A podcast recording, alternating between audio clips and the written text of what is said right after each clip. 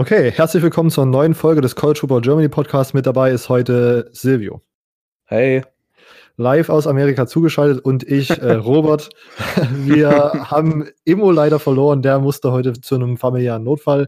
Alles gut, aber er hat es leider nicht zur Aufnahme geschafft. Trotzdem äh, ziehen wir das heute durch. Wir schauen nochmal kurz äh, einen Rückblick auf die äh, Week 1. Wir geben euch einen Vorausblick auf die Week 2 und wir haben gerade, weil wir am Dienstagabend aufnehmen, äh, sozusagen auch quasi live äh, die AP-Poll bekommen, also die neue, das neue offizielle Ranking.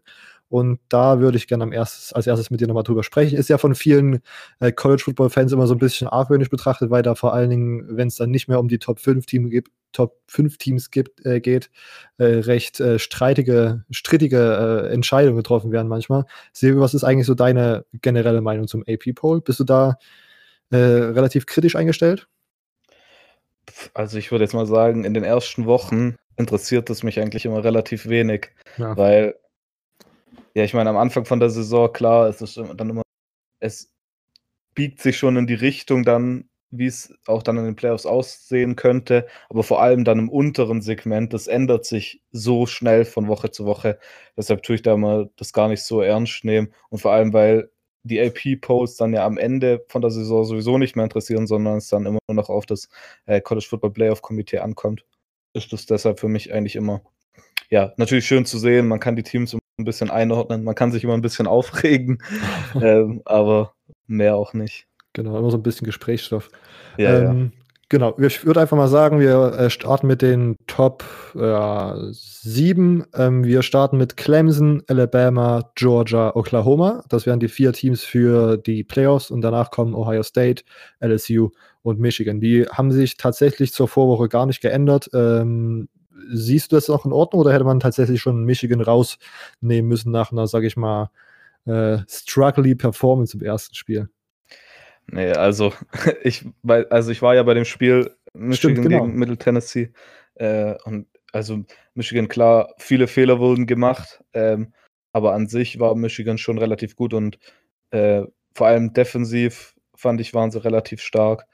Ähm, also ich, ich, ich werde, wird das jetzt noch nicht so ein, äh, Stufen, dass man die deshalb direkt weiter nach unten nehmen muss. Vor allem, es war ja nicht sowas wie bei Iowa State, die ist ja, kann ich ja jetzt schon sagen, aus dem Top 25 rausgenommen wurden, äh, dass sie zum Beispiel in die Triple Overtime mussten. Das war halt dieser erste Drive, äh, wo sie direkt den Ball gefummelt haben und dann auch den Touchdown kassiert haben, aber dann war es eigentlich doch schon relativ dominant.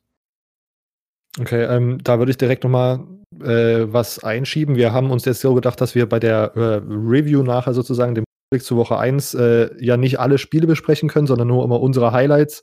Und äh, wir werden euch dann immer einen Tag vor der Aufnahme auf Instagram fragen, was ihr noch so an Kommentaren, Fragen, äh, Hot Takes sozusagen aus der Woche rausnehmen. Das werden wir natürlich auch im Podcast besprechen. Also da uns folgen und uns dann gerne immer nach dem Wochenende äh, eure Takes ähm, zur Verfügung stellen. Und da war tatsächlich auch die Frage, äh, das war schon relativ schlecht von Michigan, oder? Und äh, du würdest aber sagen, es sah eher aus wie Week One ein bisschen rostig oder äh, ja genau, du hast jetzt keine große Gefahr gesehen, dass es da steil bergabwärts geht bei Michigan, oder? Nee, also ich meine, Michigan hat ja gewonnen. Ich meine, wir reden ja, nicht, dass sie gegen Appalachian State wieder verloren hätten, sondern sie haben ja gewonnen mit, mit wie vielen Punkten? Mit, mit drei Touchdowns oder so waren es, glaube ich, am Ende. Ähm, also das war schon gut und ich meine, man hat neuen Defensive Coordinator, äh, beziehungsweise neues Defensive Coordinator Duo, äh, neuen Offensive Coordinator. Natürlich läuft das direkt nicht alles perfekt, äh, aber also ich fand das jetzt nicht so schlecht. Klar, dieser erste Drive, man, man ihr hättet sehen sollen. Die Leute da, die haben alle fast einen Herzinfarkt bekommen, als Shop Patterson diesen Ball gefummelt hat und dann alle direkt, damn, put Dylan McCaffrey in. Und dann. Und dann, natürlich, weißt du, da gab es so Sachen, da, äh, die haben dann Dylan McCaffrey zum Beispiel die ganze Zeit als Wide Receiver aufgestellt, schon im ersten Quarter und alle, what is he doing? What is he doing? das war, oh Mann, das war was. Ähm, aber ja, dann war natürlich der Touchdown. Falls ihr diesen Touchdown, den ersten nicht gesehen habt, dann müsst ihr euch unbedingt anschauen. Dieser ähm, O'Hara heißt der Quarterback von Middle Tennessee State. Äh, der war, war, eigentlich schon gesackt, schon fast. Also drei, wirklich drei Defender waren auf dem drauf und er hat sie irgendwie trotzdem noch freikämpfen können und ist zum Touchdown gelaufen. Und das war, da war es natürlich auch, die Michigan-Fans sind fast ausgeflippt. Ich habe mich ein bisschen ja, gefreut, habe mich so ein bisschen in, mein, in meine Jacke rein, ja, reingelacht. ähm, aber so, dass, dass sie mich natürlich nicht gesehen haben, sonst wäre ich doch, glaube ich, mit einem blauen Auge rausgegangen. Äh, Hast du nicht dein Michigan State T-Shirt an? Nee, das habe ich mir nicht getraut. Ich habe sogar eine gesehen, die hatte ein Michigan State T-Shirt an. Da habe ich dachte ich Respekt. Eine hatte so ein T-Shirt an, äh, da war Michigan und Michigan State und dann war Household Divided. Das war ganz. Äh, aber nee, aber sonst außer den beiden Sachen war es eigentlich dann doch relativ solide. Ähm, also ich fand jetzt nicht, dass es so schlecht war. Klar, mit so einer Performance können sie mit Bama, Clemson und so nicht mithalten. Ähm, aber ich glaube, das wird sich in den nächsten Wochen noch einfädeln. Okay. Äh, ich habe das Spiel nicht gesehen, ich würde dem äh, zustimmen. Ich habe aber generell bei vielen Teams ist es ja äh, tatsächlich in Woche 1 so, dass man äh, Spiele knapp gewinnt oder Spiele tatsächlich verliert, die man eigentlich nicht verlieren soll ähm, oder wo man deutlich gewinnen soll. Und ich denke, dass sich da in Woche 2 und den kommenden äh, Wochen einfach viel noch einpegeln wird. Ähm, wir machen weiter mit der AP Power. Wir sind bei Nummer 8. Notre Dame äh, ist ein Spot nach oben gemoved nach einem Sieg gegen Louisville. Ähm, Texas ist einen Spot nach oben gemoved gegen, weil die gegen Louisiana Tech. Genau, gegen Louisiana Tech äh, gewonnen haben. Und Auburn ist von 16 auf 10 gehüpft, weil sie Oregon in diesem Heartbreaker-Spiel geschlagen haben. Hast du da irgendwelche Einwände oder siehst du das äh, alles in Ordnung? Ja, ich, ich weiß jetzt nicht, ob ich Notre Dame 1 nach oben hätte genommen, aber das sind so Kleinigkeiten. Ich meine, was ja. interessiert einen, einen Platz nach oben in Woche 1? Das ist, hat er halt noch gar nichts zu sagen. Ähm, aber ich weiß nicht, Auburn, ja, finde ich krass, dass sie sechs Plätze nach oben gegangen sind. Klar, es war gegen das Nummer 11 Team, hätte ich sie sechs Plätze nach oben getan. Nee, ich hätte sie wahrscheinlich eher auf zwölf oder so genommen. Aber wie gesagt, das sind halt so Kleinigkeiten, die interessiert eigentlich mich zumindest nicht in Woche 1. Ja. Ich, ich, weiß nicht, ob du das, ob du das vielleicht anders siehst, aber. Nee, ich sehe das ähnlich. Vor allen Dingen, weil ja in den ersten zwei, drei Wochen es immer so von einem einzigen Spiel sozusagen abhängt, ob man drin ist oder auf welcher Position man ist. Und dann ist es eigentlich das, wenn sich das so oft ändert, ist das eigentlich kaum aussagekräftig, wenn es einfach nur widerspiegelt, wie man in der letzten Woche gespielt hat. Es wird dann spannender, je länger die Saison fortgeschritten ist, weil man dann gucken muss, gegen wen hat man schon gewonnen und gegen wen hat man jetzt gerade verloren oder andersrum. Ähm, also ich finde auch äh, Woche 1 immer noch recht uninteressant. Aber natürlich äh, ja, das so zu wissen und so wahrzunehmen, wie sich die Bewegung gerade so anstellt. Zum Beispiel Florida, ich mache jetzt gleich weiter mit der 11, äh, auf 11 sozusagen zwei Plätze abge, abgerutscht wegen dem, wegen dem Sieg gegen Miami. Ähm, ja, aber ich muss, ja, da, also da würde ich dann direkt mal sagen, das wäre, ist absolut gerechtfertigt, weil das war tatsächlich auch äh, noch sehr rusty und noch sehr äh, fehlerbehaftet, also absolut okay, dass man da knapp aus den Top 10 rausrutscht. Ähm, Texas A&M, ja? Hast, hast, du das Video von Philippe Franks gesehen? Ach. Wo er an der, an der Seitenlinie irgendwie aufgepumpt hat und irgendwas naja. zur Kamera gesagt hat und dann im nächsten Play direkt eine Interception geworfen hat. That's what I'm doing! Zack! und dann zack direkt die Interception. Oh Mann. Mann, der Typ, der killt mich noch. Ja, aber ah, das College, College Football, Mann. Das Aha. ist aber auch so unsympathisch, wenn man einfach dort rausgeht und man, also es ist ja auch nicht so, als ob man davor irgendwie so krass irgendwas abgeliefert hat, dass man schon irgendwie 30 zu 0 gegen Miami führt und dann so krass aufpumpt dort an der Seitenlinie. Oh, ah, ja, Mann. College Football, alles so pubertier spät pubertierende Leute. Echt, das ist, das ist schlimm. Okay, ähm, Texas AM auf äh, 12 sind so geblieben nach einem Sieg gegen Texas State. Utah 1 nach oben nach einem Sieg im Holy War gegen BYU. Washington ein Platz nach unten. unten. Ist das richtig? Ja. Unten, ja. Okay. Das, okay. Die haben gegen Eastern Washington, glaube ich, gespielt. Ähm, ja. Ein FCS-Team. Und Jacob Easton hat absolut krank performt. Ähm, ja. Na, ich sag mal so, es sieht gerade relativ gut aus für meine Prediction, dass die in die Playoffs kommen. Hey, ja, komm. das ist ein Spiel. Ach so, ja, genau, aber hier äh, auf Nummer 15 ist mein Bastkandidat, Penn State. Schön. 79. Ja, mein Bastkandidat war Auburn und die haben ja schon gegen Oregon gewonnen. ja, voll. Eieiei. Oh Mann. Penn State ist ja das zweite Team, was einfach 79 Punkte in der Woche 1 rausgeballert hat. Ja, mit Maryland. Das ist einfach krank. Naja. Ähm, 16 Gegen Idaho. Gegen Idaho. Gegen Idaho, ja. Das sind wieder so Sachen. Klar, jetzt werden die Leute sagen, äh, okay, nicht die Leute, aber es wird den einen oder anderen geben, der wird sagen, ah, guck mal, den Verlust von, von ähm, wie heißt er denn? Der, Trace McSorley. Quarterback, ähm, der Quarterback, der weg ist. Trace McSorley. Ja, genau. Ja, genau. Äh, oh, guck, den merkt man doch gar nicht. Ja, sie haben gegen Idaho gestellt, gegen. Da werden Kartoffeln gepflanzt. Alles Kartoffelfarmer da. Können auch gegen Bishop Gorman spielen oder so. Wahrscheinlich ein besseres Spiel sein. Ui, ui, Ja, okay. ui, ui.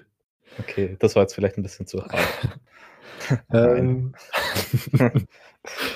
Oregon ist fünf Punkte, äh, fünf Plätze nach hinten gefallen nach diesem Loss gegen Auburn. Man muss ja ganz ehrlich sagen, sie gehören tatsächlich immer noch in die Top 20, auch wenn sie gegen Auburn gewonnen haben. Das sah an Stellenweisen sehr gut aus. Die Defense hat mir tatsächlich auch für Pac-12-Verhältnisse sehr gut gefallen. Hast du das Spiel eigentlich geguckt? Nee, das war gleichzeitig mit dem Michigan-Spiel. Das war ein bisschen so, scheiße, weil ich bin dann rausgegangen aus dem Stadion äh, und dann habe ich halt noch den letzten Drive ähm, im Gamecast angeschaut. Ah ja, Äh, aber das war ja auch das Wichtigste. Dann halt daheim die, da, ja, dann halt daheim die ähm, Highlights noch. Und auf dem Zug dann wieder nach zurück ähm, habe ich es dann angeschaut, ja. Okay, ähm, 17 Wisconsin äh, von 19 nach oben nach einem Sieg gegen USF. Äh, du hast vorhin gemeint, das findest du so ein bisschen überraschend, weil du gedacht hast, Wisconsin wird jetzt komplett abgehypt. Ja, also ich, ich hätte gedacht, dass Wisconsin ein bisschen weiter nach oben geht, weil äh, ich weiß nicht, USF, die waren in den letzten Jahren eigentlich schon, schon nicht schlecht und vor allem unter Charlie Strong jetzt relativ gut und Jonathan Taylor hat ein krasses Spiel gehabt, aber dazu kommen wir nachher noch wahrscheinlich. Ähm, und von daher dachte ich ja, da kommt der Hype so ein bisschen rein, aber ja, ich meine, wie gesagt, Woche 1 Ja. kommt noch vielleicht. Okay, Ja. ähm, machen wir weiter. Wir müssen das hier noch schnell. Wir haben es gleich geschafft. Äh, äh, UCF auf 18 von 17, also einmal nach unten. Haben die nicht, aber die haben doch eigentlich auch relativ solide haben- gewonnen mit. Die haben Brandon. 62 zu 0, glaube ich, gewonnen gegen Florida AM. Und äh, kommen, kommen wir nachher auch noch dazu. Dylan Gabriel, von dem äh, Immo immer so sch- geschwärmt hat, dem Freshman aus, aus Hawaii, hat ein gutes Spiel. Ah, Und ja. äh, ja, äh, Wimbush war auch nicht ganz schlecht, muss ich auch eingestehen. ähm, Michigan State auf 19 von 18 nach einem interessanten Spiel gegen äh, Tulsa, richtig? Ja, interessant, das ist vielleicht das falsche Wort. Dann nach einem offensiv miserablen Spiel, ähm, defensiv, defensiv aber abgefahren geil. Äh, und Special Teams waren auch stark. Äh, ja, ich wurde auch schon ein bisschen äh, aufgetriezt dafür. Aber dazu kommen wir vielleicht wahrscheinlich nachher Ja, auch noch. Ähm, gut, und dann die letzten fünf sind Iowa auf 20, die sind so geblieben, Syracuse auf 21, die sind einen nach oben. Ähm, nach einem interessanten Spiel gegen Liberty. Und interessant meine ich, es lag jemand, der, der Headcoach von Liberty lag in einem Krankenhausbett. Das, das möchte ich auch nochmal nachher kurz besprechen. Washington State auf 22 äh, von 23, Stanford auf 23 von 25, Boise State nach einem interessanten Spiel äh, gegen Florida State und interessant meine ich damit, äh, Florida State ist Trash. Ähm. ja, kann man schon mal so sagen. Das ist immer eine gerechtfertigte Aussage, ja. Ja, ich meine, wenn, wenn Florida State so weitermacht, dann überlebt Willie Taggart das Schuljahr nicht. Hui, hui, hui. Ähm, und 25 sind Nebraska und Iowa State. Okay, wir gehen äh, in die äh, in den ja, Woche 1 Äh, Rückblick ja, warte mal kurz Ja, vielleicht als, als Erklärung. Äh, ja, Nebraska und Iowa State sind wirklich beide Nummer 20 und zwar liegt es daran, dass sie halt beide genau gleich viele Stimmen bekommen haben. Äh, das ist vielleicht ein bisschen, Stimmt, das habe ich Ja. auch noch nicht so oft gesehen. Ne? ja, äh, also soweit ich das mit, also sie haben halt beide gleich viele Stimmen bekommen, aber Nebraska ist auf 25. Aber eigentlich haben sie halt, wie gesagt, gleich viele Stimmen bekommen. Von daher kann beide als 25 ansehen.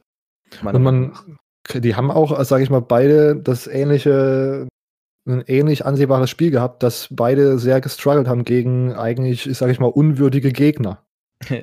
Ah ja, eben. Und Iowa State hat das schon noch, doch noch ein bisschen mehr gestruggelt als Nebraska. Ja. Aber das jetzt.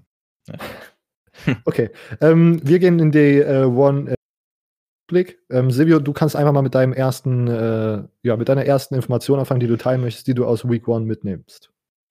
Okay, äh, dann fange ich mal mit der Big 12 an. Äh, und zwar mit einem Spieler, man hat so viel über ihn geredet vor dem Jahr, und zwar Jalen Hurts. Ich fand, er war sehr, sehr stark in seinem ersten Spiel.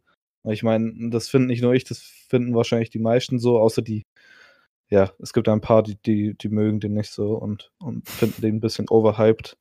Ähm, ja, er hat sechs Touchdowns in seinem ersten Spiel gehabt, drei Rushing und drei Passing, glaube ich.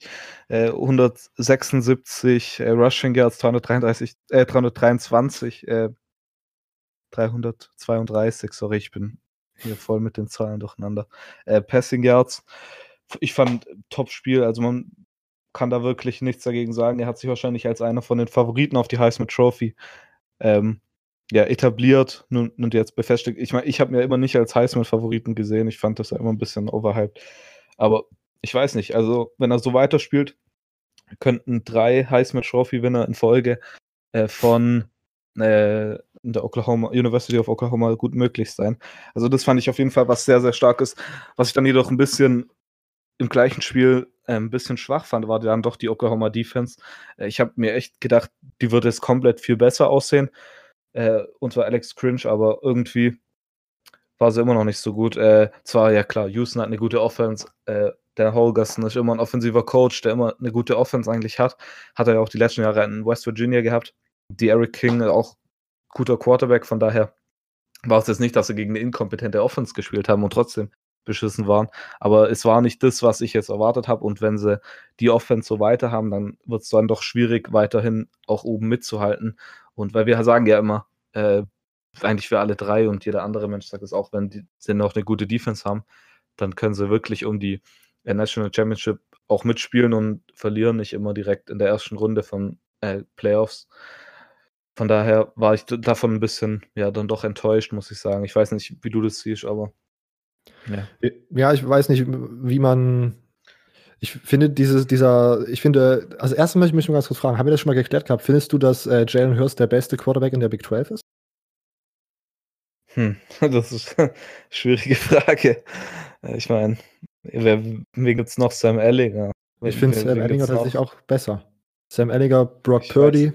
dann. Brock, ja, Brock Purdy finde ich gut, aber ich glaube noch nicht, dass er auf dem Level ist von, von den beiden.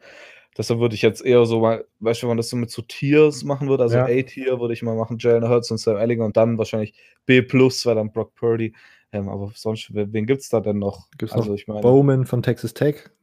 Nee, komm, den, der ist den, nicht so gut wie, wie Jalen Hurts dann. Also, ich würde sagen, ja. es ist ein Kopf-an-Kopf-Rennen zwischen Jalen Hurts und Sam Elling und ich würde da eher gern keinen Quarterback nennen. Der beste okay. ist, weil ich glaube, dass es sich nicht viel wegnehmen. Ich meine, Sam Ellinger sah in Woche 1 auch gut aus gegen Louisiana Tech, hat, hat vier Touchdowns geworfen. Ähm, doch auch ein paar dumme Entscheidungen gemacht, aber keine Interception. Also sind beides starke Quarterbacks. Ich glaube, die schenken sich nicht so viel. Okay.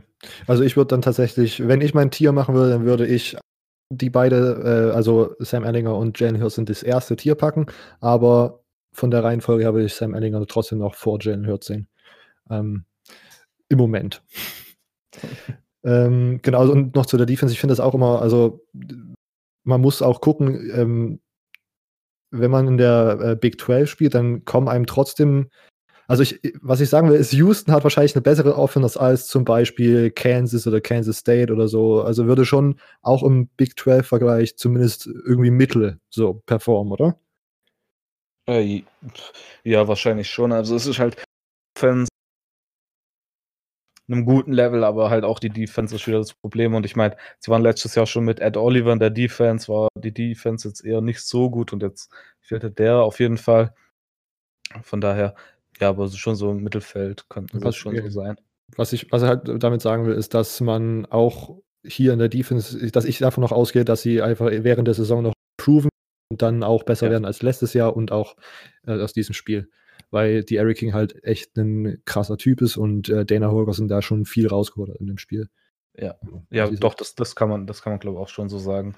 Weil, ich meine, ja klar, ich sage jetzt, die Defense war schlecht, weil, weil ich direkt mir halt wieder wahrscheinlich zu viel erhofft habe und ich dachte, wow, Alex Grinch wird hier direkt die ganze Defense umbauen und man wird es in Woche 1 direkt sehen. Aber ich glaube, dass es eher, wie du, wie du gesagt hast, erst so ein bisschen dauert. Okay. Bis es, äh, man dann richtig alles sehen kann. Den, ähm, ja, wie soll ich sagen, den Fortschritt. Einfluss von Alex Grinch, genau. Ja. Okay. Ähm, gut, ich würde, wir machen es jetzt einfach mal abwechselnd. Ich habe äh, tatsächlich das noch nicht so wirklich in, in äh, sage ich mal, meine Konferenzen eingeteilt, die ich beobachten soll. Ich habe einfach so ein bisschen aufgeschrieben, was ich äh, dieses Wochenende gesehen habe und was mir gut gefallen hat. Oder was mir nicht gut gefallen hat, zum Beispiel, dass UCL, UCLA gleich am Donnerstag gegen Cincinnati äh, verliert. Ähm, ich sage mal so, ich habe mir das Spiel eigentlich angeschaut, weil äh, Pat McAfee sein ähm, Debüt in der ESPN-Booth zum Kommentieren gegeben hat und ich großer Pat McAfee bin, äh, Fan bin. Ähm, man kennt ihn vielleicht als Panther von äh, den Colts in der NFL oder ist dann auch äh, Stand-up-mäßig unterwegs gewesen, hat auch verschiedene Podcasts, die sehr, sehr lustig sind. Ähm, und da gab es auch ein, zwei lustige Calls, aber since, also UCLA war wirklich einfach nur, das war einfach nur weird, sich anzuschauen, wie wenig Chip Kelly einfach in dieser Offseason äh, verändern konnte.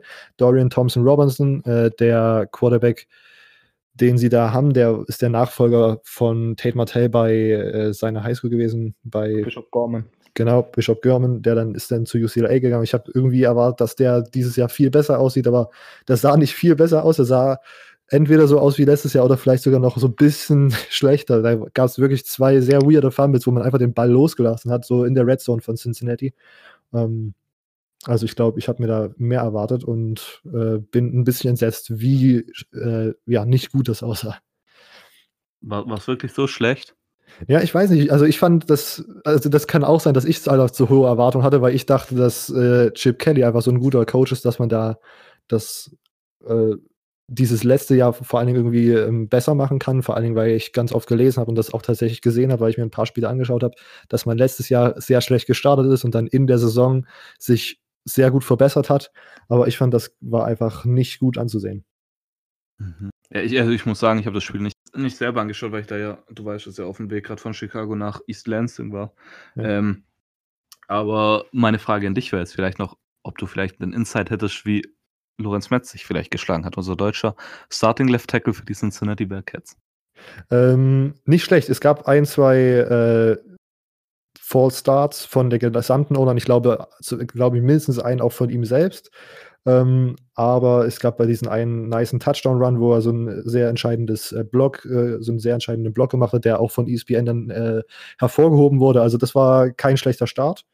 Ähm, er war dann tatsächlich kurz verletzt runter und hat, das hat, die Sideline-Reporterin gesagt, hat vor Schmerz aufgeschrien.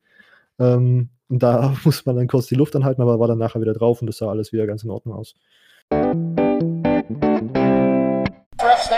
Name? What's the ref's name? Do we know the ref's name? Yeah, we do. It's Jay Edwards. Hey, Jay, great call there. Good form on the roll of the hands there, you know, Tootsie Roll action. This is uh, Metz, the German. I often wondered, like, when you're calling a play call in the huddle and some guy's from a different country, like, so German's his first language, like, is it tougher to hear the play call? Nine. That's no in German. They're all in the same page. He's six foot nine, 330 pounds from Bavaria, Germany. Mhm.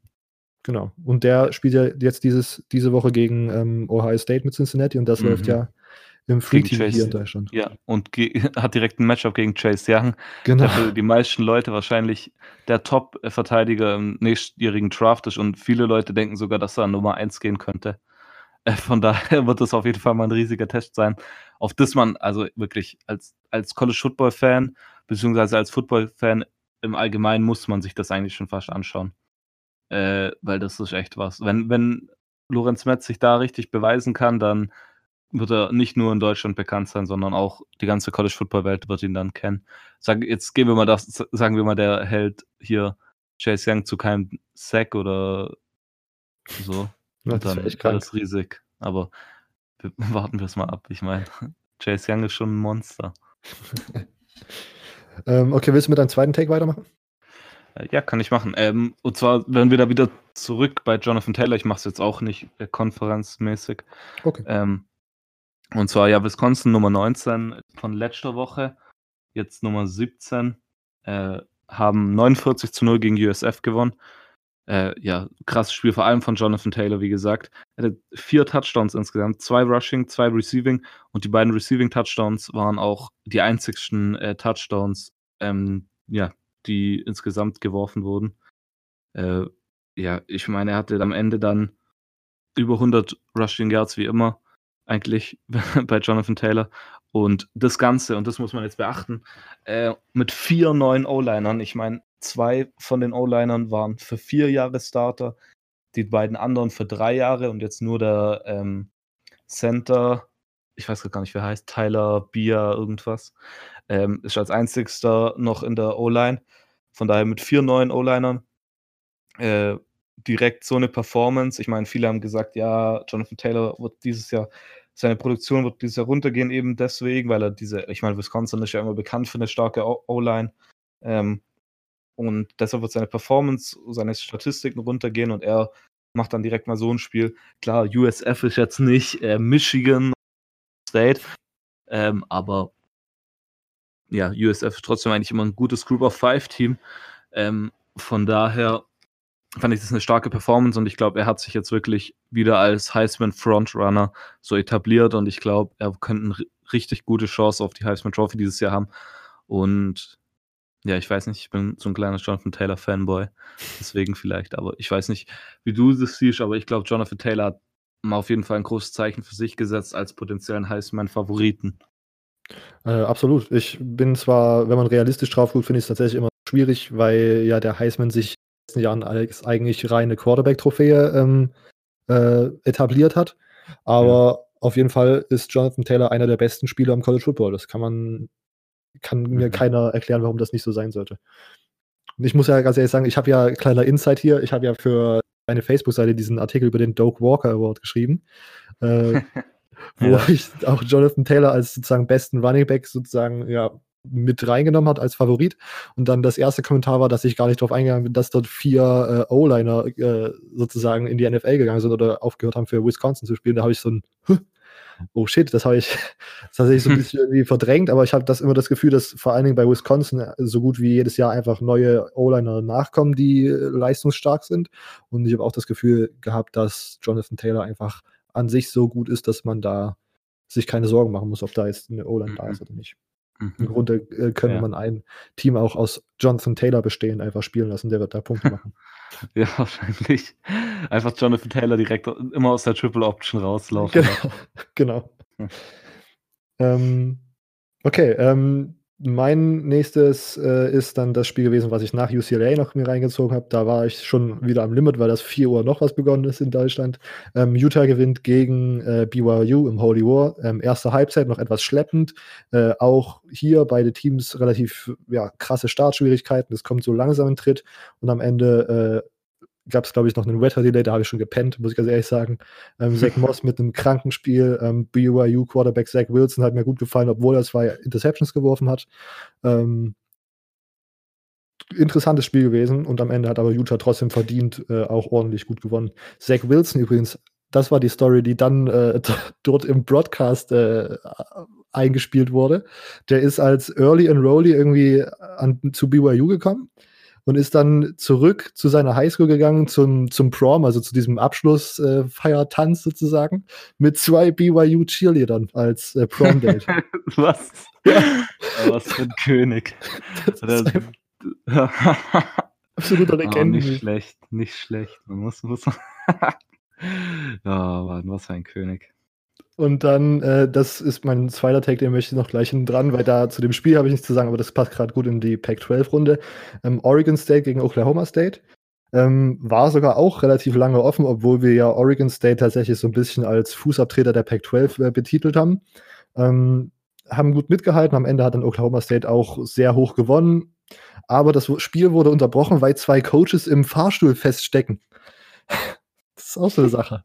Das wirklich, das habe ich gar nicht mitbekommen.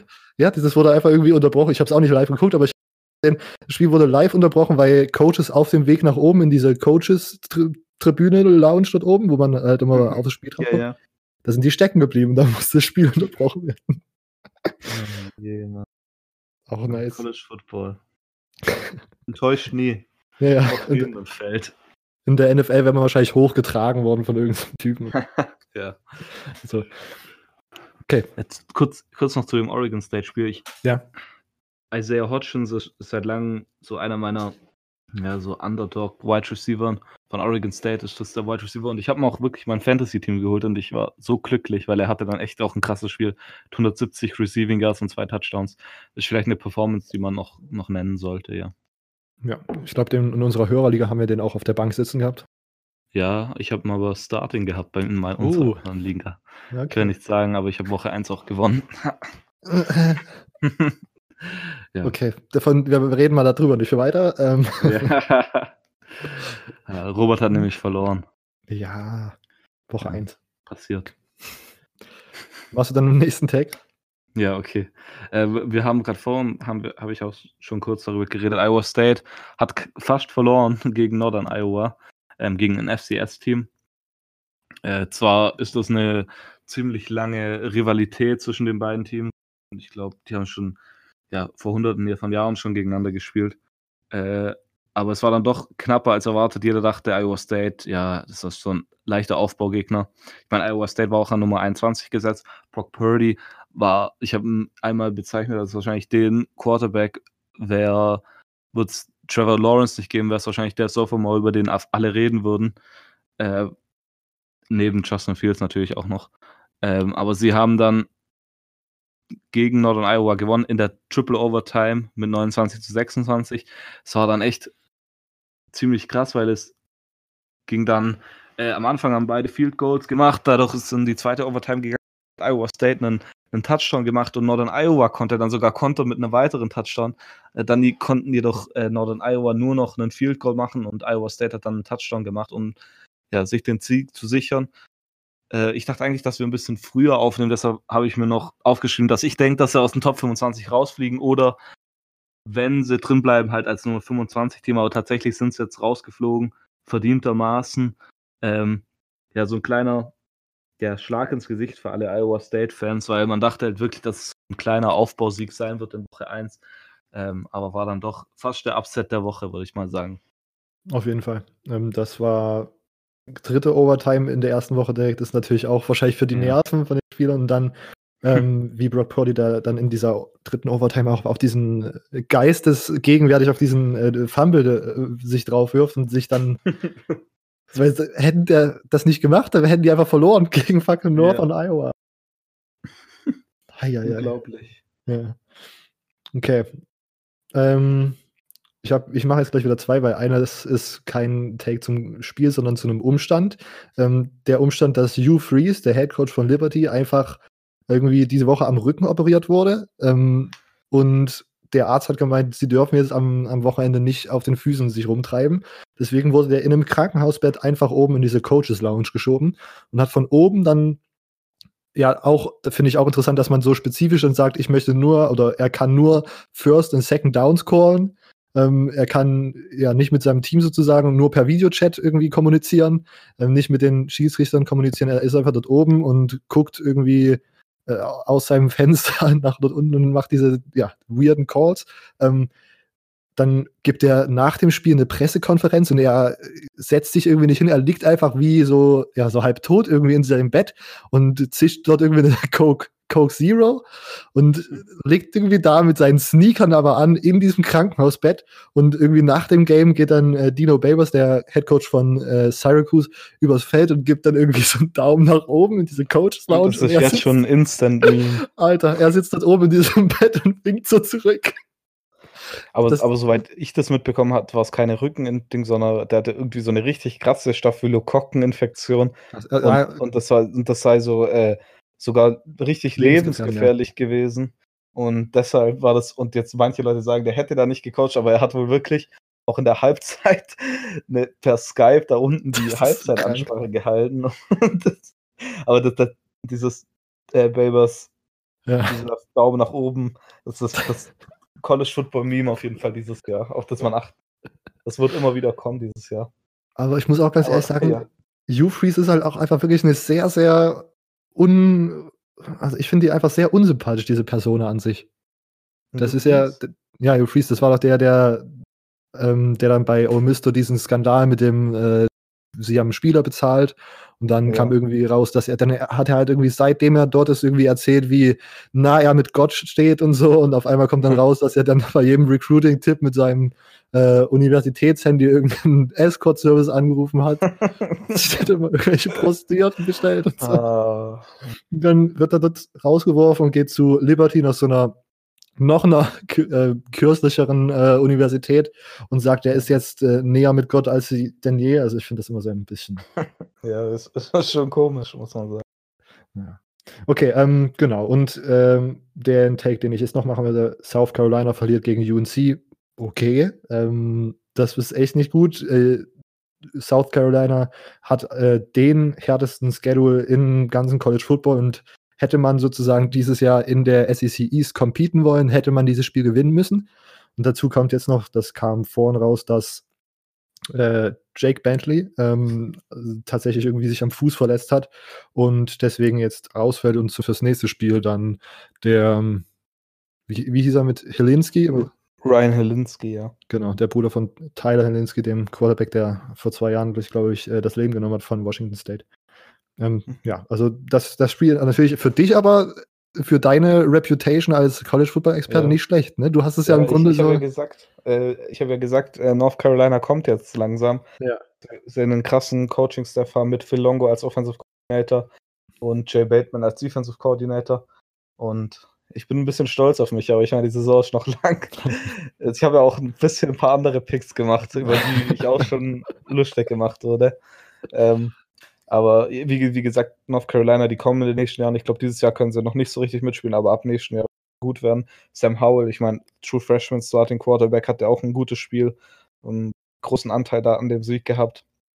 Von daher, ja, gutes Spiel gewesen. Ich war zufrieden damit. Okay. Dann, das ist doch schon mal die Hauptsache. Ähm, du kannst dann weitermachen. Gut, äh, mein nächster Ding war wahrscheinlich die freudigste Nachricht äh, der College Football. Um, und zwar beim Spiel Purdue gegen Nevada gab es einen riesigen Upset. Ähm, Nevada hat gewonnen, 34 zu 31.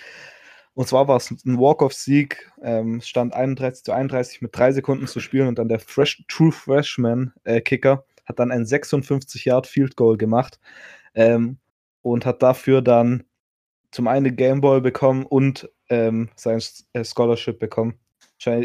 Das Video ist ja so ein bisschen rumgegangen. Jeder hat es wahrscheinlich schon gesehen. Ähm, ah ja, das sind diese Momente, warum man College Football wahrscheinlich liebt. Äh, ja, natürlich für Purdue ein, riesiger Upset. Äh, man man hat es gesehen, die Spieler waren nicht so happy, aber Purdue wird schon noch irgendein Top 10 Team be- besiegen dieses Jahr. ähm, nee, aber wirklich ein, wahrscheinlich einer von den großen Upsets. Klar, es gab ein paar Upsets dieses Jahr, äh, diese Woche, äh, aber das war ein ziemlich großer und ich glaube, für den Schüler und wahrscheinlich für die Familie von, von dem Spieler äh, wahrscheinlich kein schönerer Moment als, als dieses Field Goal. Ich meine, 56 Yard Field Goal ist schon, schon mächtig.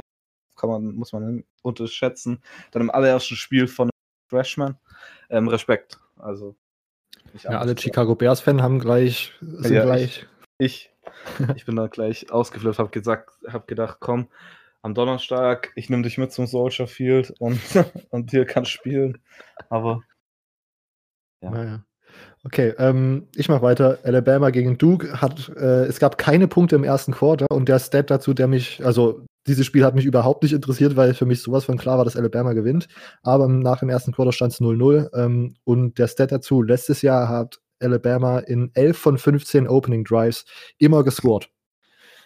Also These, äh, wackeliger Start für Alabama und die, äh, ja, die Crimson Tide, naja, aber das war ja im Endeffekt alles easy.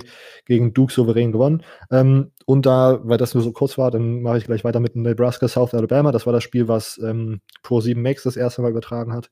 Äh, da könnt ihr uns gerne mal so ein bisschen schreiben, wie es euch gefallen hat, die Übertragung von Björn Werner. Ähm, Coach Esume, Nils Müller war da und äh, Icke. Na, bin ich gespannt, wie euch das so gefallen hat. Ähm, Nebraska hat sich äh, komisch schwer getan. Schwieriger Start für Nebraska und Adrian Martinez. Äh, wirklich Adrian Martinez überhaupt underperformed wäre vielleicht noch so ein bisschen untertrieben. Ähm, mhm. Wurden offensiv outscored von South Alabama. Okay. Ähm, Defensiv und Special Teams war aber tatsächlich schon echt, äh, echt stark und tatsächlich war ja eigentlich die Defensive auch so das größte Fragezeichen für Nebraska, äh, so in die Saison kommt. Ähm, ja, was habe ich mir aufgeschrieben? Punt Return Touchdown, Fumble Return Touchdown, Pick Six und noch zwei mehr äh, und noch zwei Interception, die dann nicht zurückgetragen wurden, sondern einfach so abgefangen. Ähm, nicht schlecht vom Special Team und von der Defense, aber offensiv muss dann noch einiges gemacht werden. Äh, diese Woche geht es gegen Colorado. Naja, mal schauen, was da so passiert. Mhm. Ja, ich, ich will ja nicht wissen, wer den Edgel Martinez in seinem Fantasy-Football-Team als Starting Quarterback. Ja, diese Leute. Ja. ja. nicht, nicht einer meiner besseren Momente. ähm, äh, ja, vielleicht noch kurz einen Spieler, den ich nennen wollte, und zwar Eric Lee Jr. hatte zwei Interceptions von Nebraska Cornerback. Ein, einer davon war ein Pick Six und er ist ein Senior und das waren seine ersten beiden Interceptions in seiner Karriere. Ähm, vielleicht ein Spieler, auf den man ein bisschen achten sollte. Vielleicht zu seinem Breakout und jetzt wird er zum Ballhawk. Weiß es nicht. Gut, aber ich mach dann mal, würde dann mal weitermachen mit dem ersten Group of Five Spiel. Ähm, und zwar UCF, wir haben es vorhin schon genannt, sie haben 62 zu 0 gegen äh, Florida AM gewonnen. Ähm, alle drei Quarterbacks kamen zum Einsatz. Brandon Wimbush, den ich ja immer so ein bisschen hate, ich bin da ein bisschen Hater. Brandon Wimbush Hater ist ja mittlerweile bekannt. Ähm, ja, war, war, war Starter äh, und war vor 168 Yards und zwei Touchdowns. Sah relativ solide aus. Ähm, Josh Heupel hat davor aber gesagt, dass auch Dylan Gabriel zum Einsatz kommen wird. Äh, Dylan Gabriel, ähm, Imo redet jedes Mal darüber, wenn wir über Freshman Quarterbacks reden ähm, über seinen Hawaii-Quarterback. Und er hat auch wirklich performt. Ich war dann echt überrascht, als ich die Statline gesehen habe. Dachte, Alter, Imo, also Sportalmanack gehabt. Oder, ähm, er hat für 127 äh, Yards geworfen und drei Touchdowns. Und dann äh, Jones ist ein Redshirt Freshman, kam auch zum Einsatz, hatte zwei Pässe, beides Completions für 61 Yards und einen Touchdown. Also ich würde mal sagen, der Quarterback Room sieht vielversprechend aus von UCF. Natürlich es war wieder nur gegen Florida AM. Ähm, aber, und sie sind natürlich alle drei keine Mackenzie Miltons. Äh, aber ja, es sah relativ gut aus. Ich glaube aber nicht, dass es jetzt zu irgendeiner ja, Quarterback, ähm, wie nennt man das? Ähm, zur Quarterback Competition da kommen so, wird oder so. Ja. Ähm, also Brand, das wird weiterhin Brandon Wimbush ähm, Job sein. Ähm, aber ich glaube, in äh, Central Florida wird man zufrieden sein ähm, und beruhigt, dass man ja so diese Bestätigung hat, dass man auf jeden Fall dahinter auch einen Quarterback hat, der, der noch performen kann. Ähm, und wer weiß, Mackenzie Milton, es ist jetzt ja vor ah, schon ein bisschen her die Nachricht rausgekommen, dass er wieder 100% ist, also wieder komplette Ding zurück hat von seinem äh, Fuß. Ähm, aber ob er natürlich jemals wieder spielen wird, ist die andere Frage. Ähm, aber vielleicht nächstes Jahr könnte er vielleicht ein Comeback machen, wer weiß. Ähm, aber ich glaube, bei den Golden Knights fühlt man sich gerade ziemlich gut, wenn man das so anschaut. Bei den Golden Knights, äh, das erste Spiel, was mich, was mich da jucken wird, äh, bevor ich hier irgendwie irgendein äh, Trash-Game reinziehe, ist das Spiel, glaube ich, nächste, also Woche 3 sogar gegen Stanford. Da bin ich echt gespannt. Ja, natürlich. Weil, ja. Weil das halt einfach äh, ein Top 25-Team ist, was tatsächlich auch diese Woche nicht schlecht gespielt hat. Ähm, ich mache weiter. Es geht bei mir jetzt um Florida State und Boise State. Dazu direkt die Frage von äh, Texans James 10 auf äh, Instagram. Wie konnte FSU noch verlieren? Interessante Frage. Ich glaub, das ähm, fragt sich jeder. das stimmt, das fragt sich absolut jede Person, weil erste Halbzeit sah echt äh, absolut genial aus, muss man schon fast sagen. Ähm, neuer Offensive Coach Cameron Bright ähm, mit einem super Play Calling, super Konzept. Da die Statlines von jedem Spieler im Grunde äh, sind da kompletten Ausrasten. Zur Halbzeit führt äh, FSU 21 zu 6, obwohl man äh, nur war das jetzt gerade? Nee, Quatsch. Zur Halbzeit führt man 31 zu 19, aber man hat schnell eine 21 zu 6 Führung aufgebaut, obwohl man nur 3 Minuten 32 am Ball war. Ähm, die FSU, ja, Offense sah halt einfach sehr, sehr gut aus. Ähm, und später dann in der zweiten Halbzeit, da ging es dann mit dem Struggle langsam los.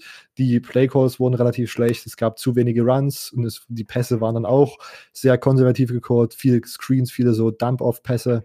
Ähm, also einen Teil würde ich auf jeden Fall dem äh, Play Calling äh, zuschreiben, wer Schuld da hat bei diesem, bei diesem riesigen Loss für äh, Florida State. Ähm, es wurden viele Strafen gemacht. Ähm, was man vielleicht noch sagen kann, der Pass Rush in der Defense war gut. Alles andere war aber totaler Trash. Die haben sich komplett outscoren lassen. Ich glaube, fast 600 Yards oder mehr hat Boise State gescored.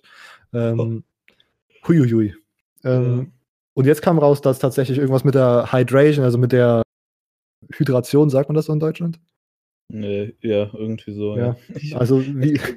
Ab und zu echt ein Problem mit diesen ganzen US-Begriffen, ja. die man einfach nicht ins Deutsche übersetzen kann, weil man sie einfach so gewohnt ist im Englischen. Ähm, ja, aber ich weiß, was du meinst. Ja, also wie man sozusagen auf das äh, warme Wetter sich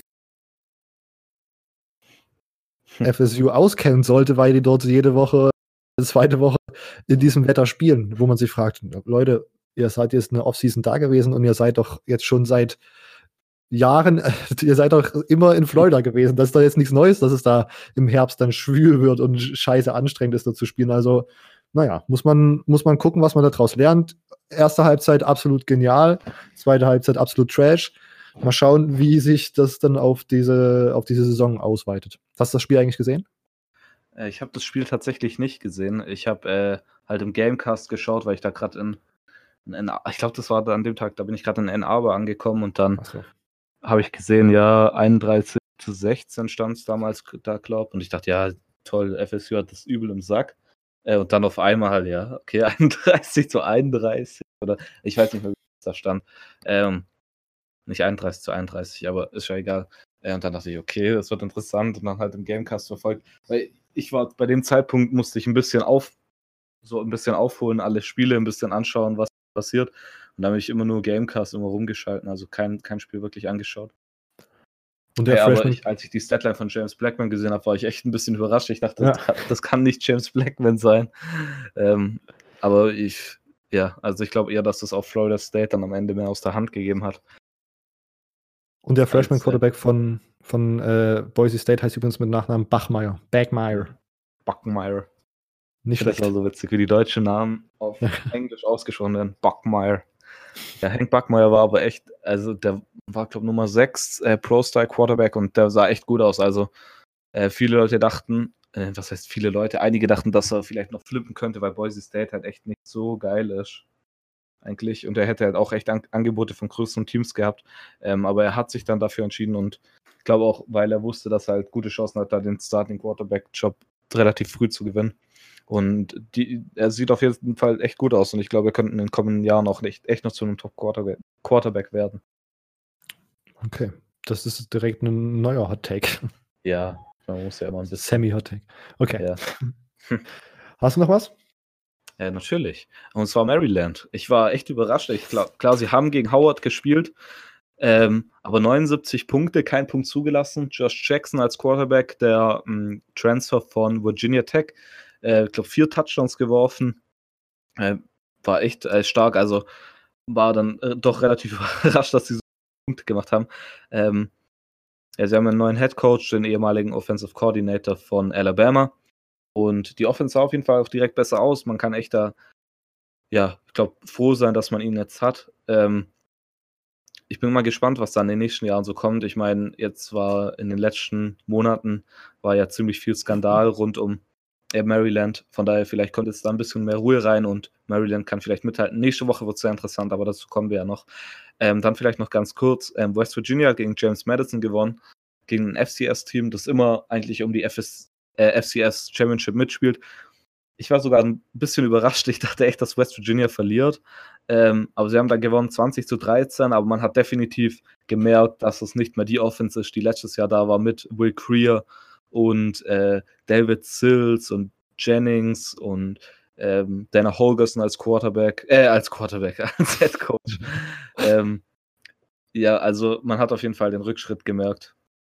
Äh, aber man, man, West Virginia, ich glaube, dass sie dieses Jahr trotzdem aber eine sehr, sehr harte Saison haben werden und naja, ich meine, 20 zu 13 ist jetzt nichts, ja, Überwältigendes, aber man hat wenigstens den Sieg gegen ein FCS-Team, das immer gefährlich ist. Also James Madison darf man auch nicht unterschätzen.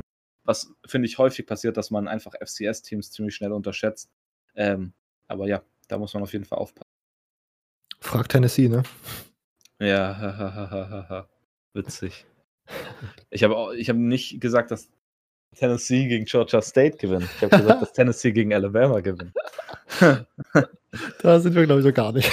ja, ja. Muss ich jetzt schon präventiv verteidigen.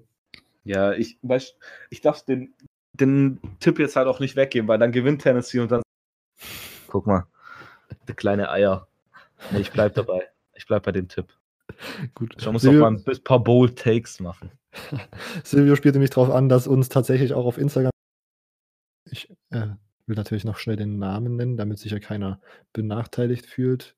Jona, Jonah, äh, hat uns geschrieben, äh, bleibt Sio bei seinem Tipp, dass Tennessee gegen Alabama gewinnt. Nach diesem Upset gegen.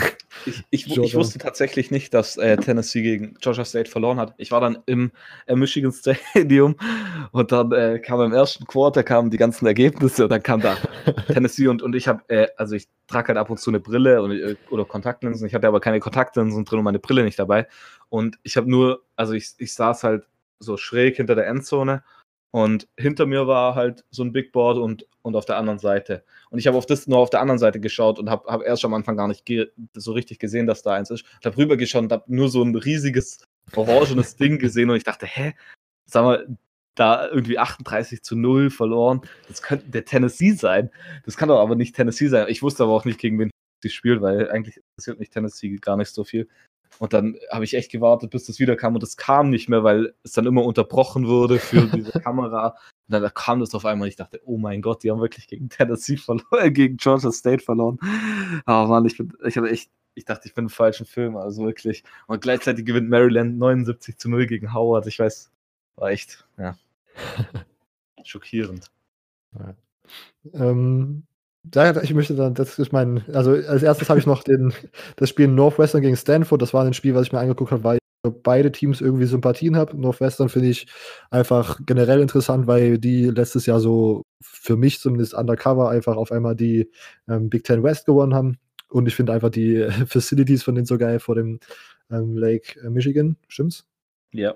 ja. Lake Michigan. Genau. Ähm, und Stanford finde ich einfach äh, einfach ein sympathisches Team, weil die als Maskottchen einen Baum haben. Das muss man auch mal so sagen.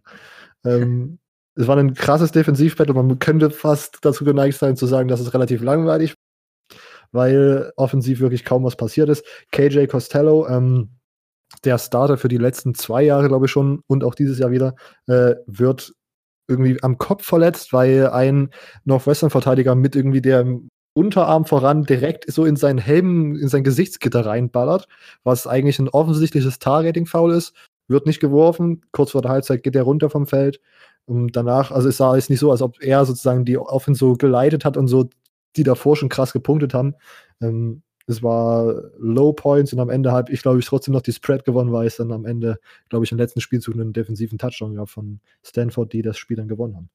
Ähm, ja, das war so ja, viele Fuck-Ups, starke Defenses und ja, Fumbles in der Red Zone sind ein Problem bei vielen Teams. Vorhin schon bei UCLA, auch bei Northwestern. Silvio, hast du noch was? Äh, ja, ich habe noch zwei Group of Five Spiele und zwar ja. einmal ähm, meiner Meinung nach das beste äh, Group of Five Spiel ähm, mit, also mit einem Group of Five Team. Äh, letzte Woche war Utah State gegen Wake Forest. Ähm, Utah State hat dann tatsächlich auch verloren mit 38 zu 35. Jordan Love, du hattest ihn als ähm, Heisman Dark Horse, hat insgesamt drei Interceptions geworfen. Äh, Jamie Newman hat ihn auf jeden Fall outperformed äh, mit 401 Passing Yards und drei Passing Touchdowns und keine Interception und hatte zudem noch einen Rushing Touchdown. Ähm, aber eine Performance, über die man reden muss, ähm, ist von einem Spieler, über den ich schon lange rede, ähm, den ich auch für mein, einen von meinen Butkus Award äh, Dark Horses habe. Und zwar, das ist äh, David Woodward, Linebacker von Utah State. Er hatte insgesamt 24 Tackles, davon waren 18 Solo-Tackles, hatte zudem 1 Sack und dreieinhalb Tackles for Loss und das als Mike Linebacker. Ähm, ja, ist auf jeden Fall ein Spieler, auf den man achten muss, der auch in der NFL vielleicht eine Chance hat. Ähm, und spätestens jetzt solltet ihr ihn auch auf dem Radar haben für einen Butkus Award, mindestens für einen Butkus Award, wenn nicht sogar für höhere Sachen.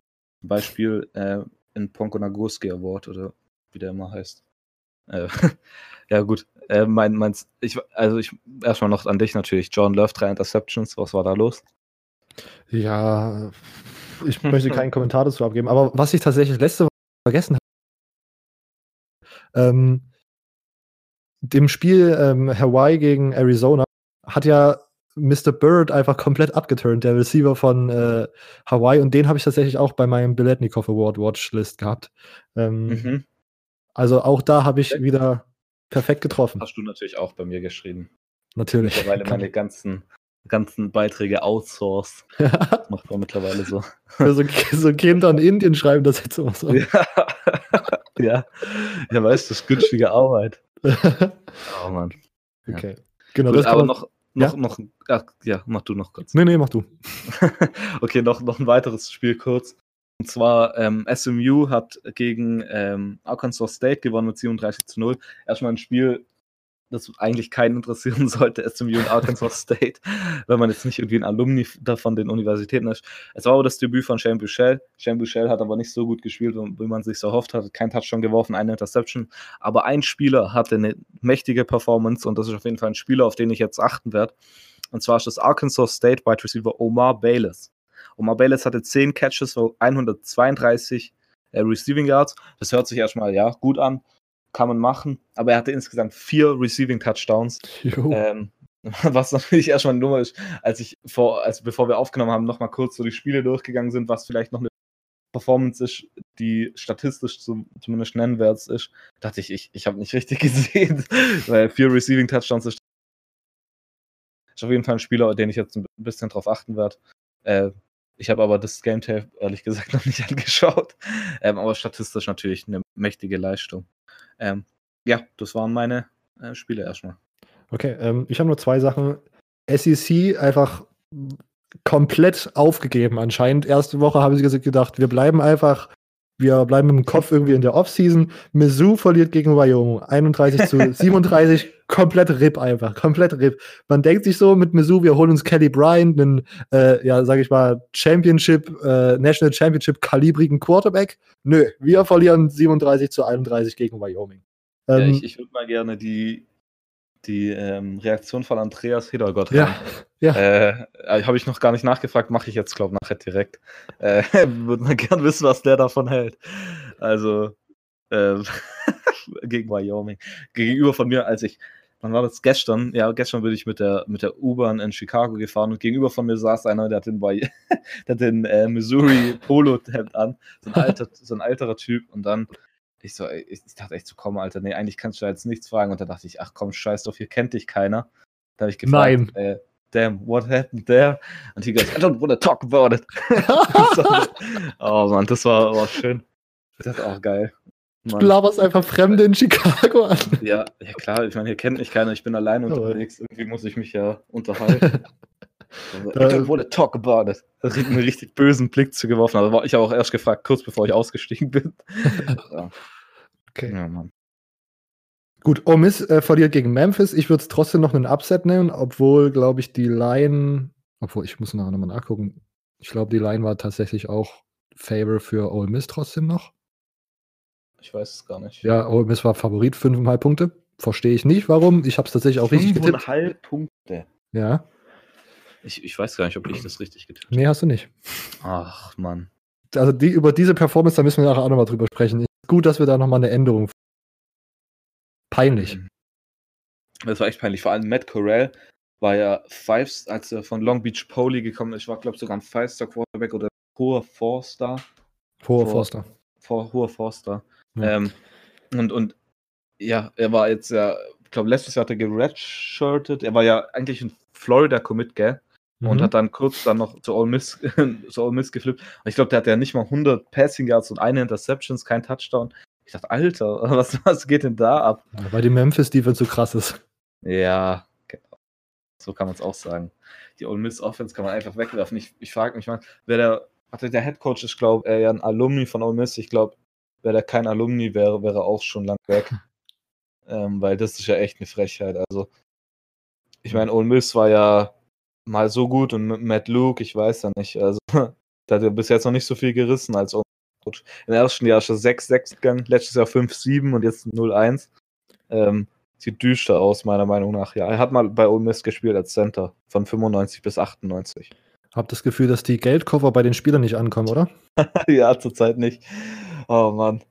Oh, Mississippi, immer, immer wenn ich irgendwas von dem Staat höre, ist das Erste, was ich dran Geld diese mysteriösen Treffen in Parking, in, in so Par auf so Parkplätzen, wo die Geldkoffer an irgendwelche Five-Star-Recruits, an Robert Nkemdici oder wie der heißt, abgegeben wird und an Laquan Treadwell.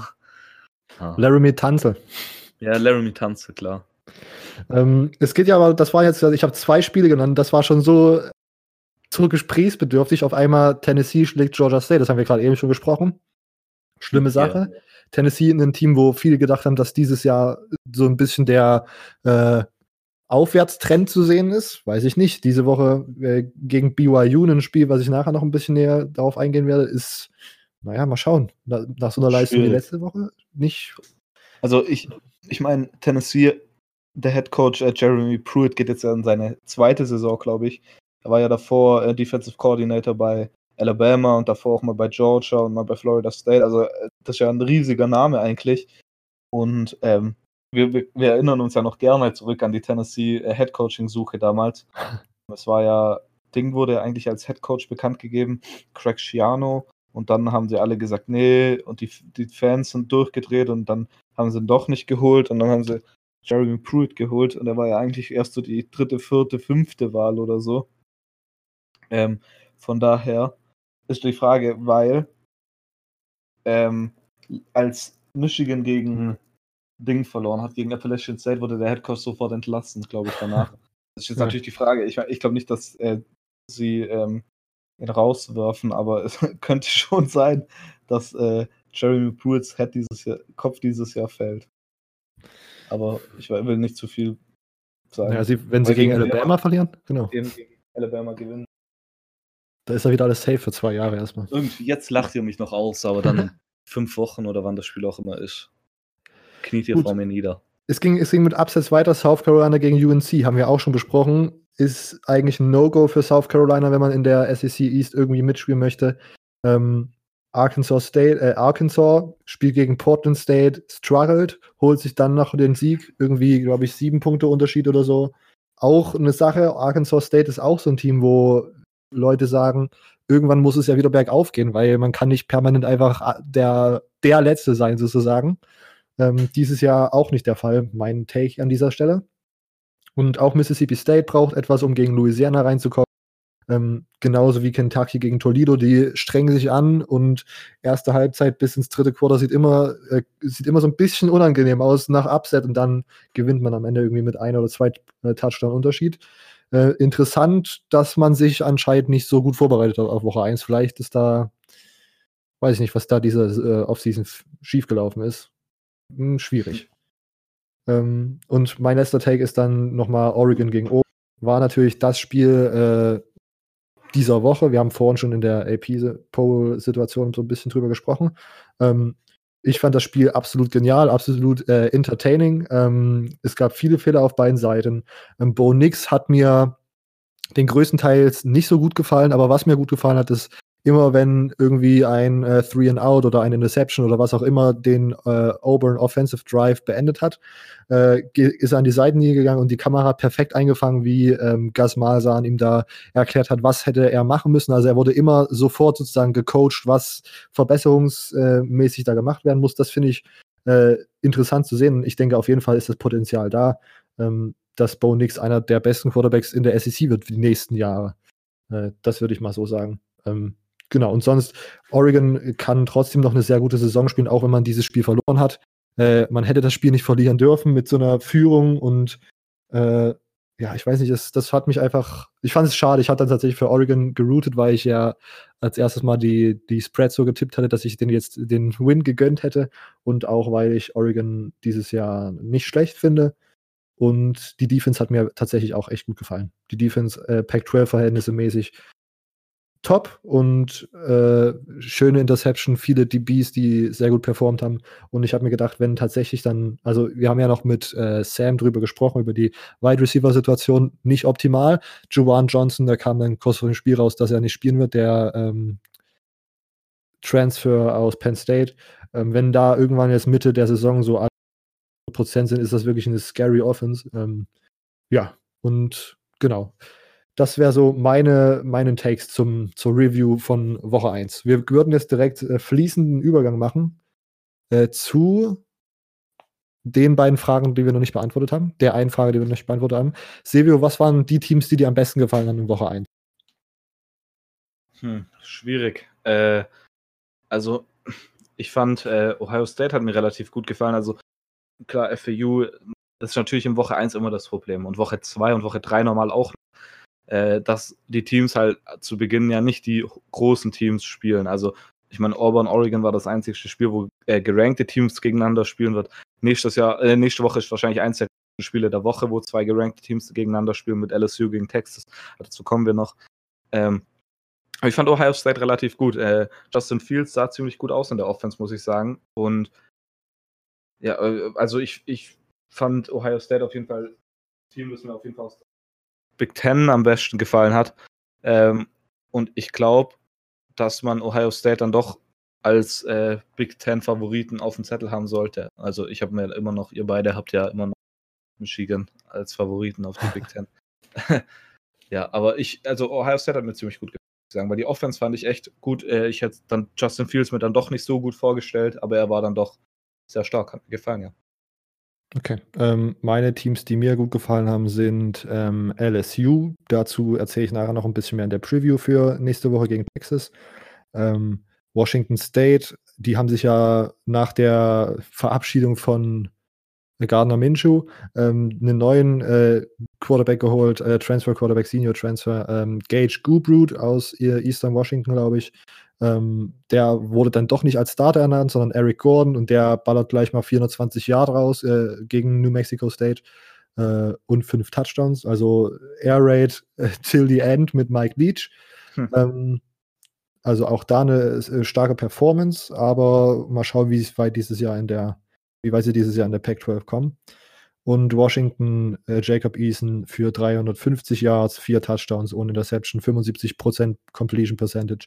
Auch äh, Washington hat mir gut gefallen in Woche 1. Die haben tatsächlich gegen Easter Washington gespielt, aber trotzdem dominant 14-47 gewonnen. Also genau, das sind so meine Teams, die mir gut gefallen haben. Mal kurz noch unser Mitleid zu allen, Beileid zu allen, die Gage Gooproot irgendwie in den ersten zwei Runden vom Fantasy College Football Draft genommen haben.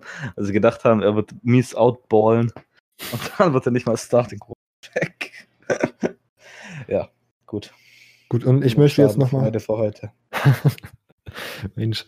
Ähm, wir geben noch ein kleines Shoutout zu Jan, der die Frage mit den Teams gestellt hat, die uns gut gefallen auf äh, Instagram und an äh, Andrin, der hat die Frage vorhin gestellt, äh, ob das eine schwache Performance von Michigan war. Gut, wir sind fertig mit der Woche 1 Besprechung. Wir gehen äh, in die Week 2. Ich würde sagen, wollen wir es alphabetisch machen, Silvio? Wie alphabetisch? Ja, die Conferences durchgehen. Ja, können wir machen, ja. Okay. Gerade, hä, alphabetisch die Teams oder was? Nee. das wäre zu viel Gedankensport nochmal. Ja, ich dachte gerade, hä? nee. Okay, ähm, dann ACC als erstes, stimmt's?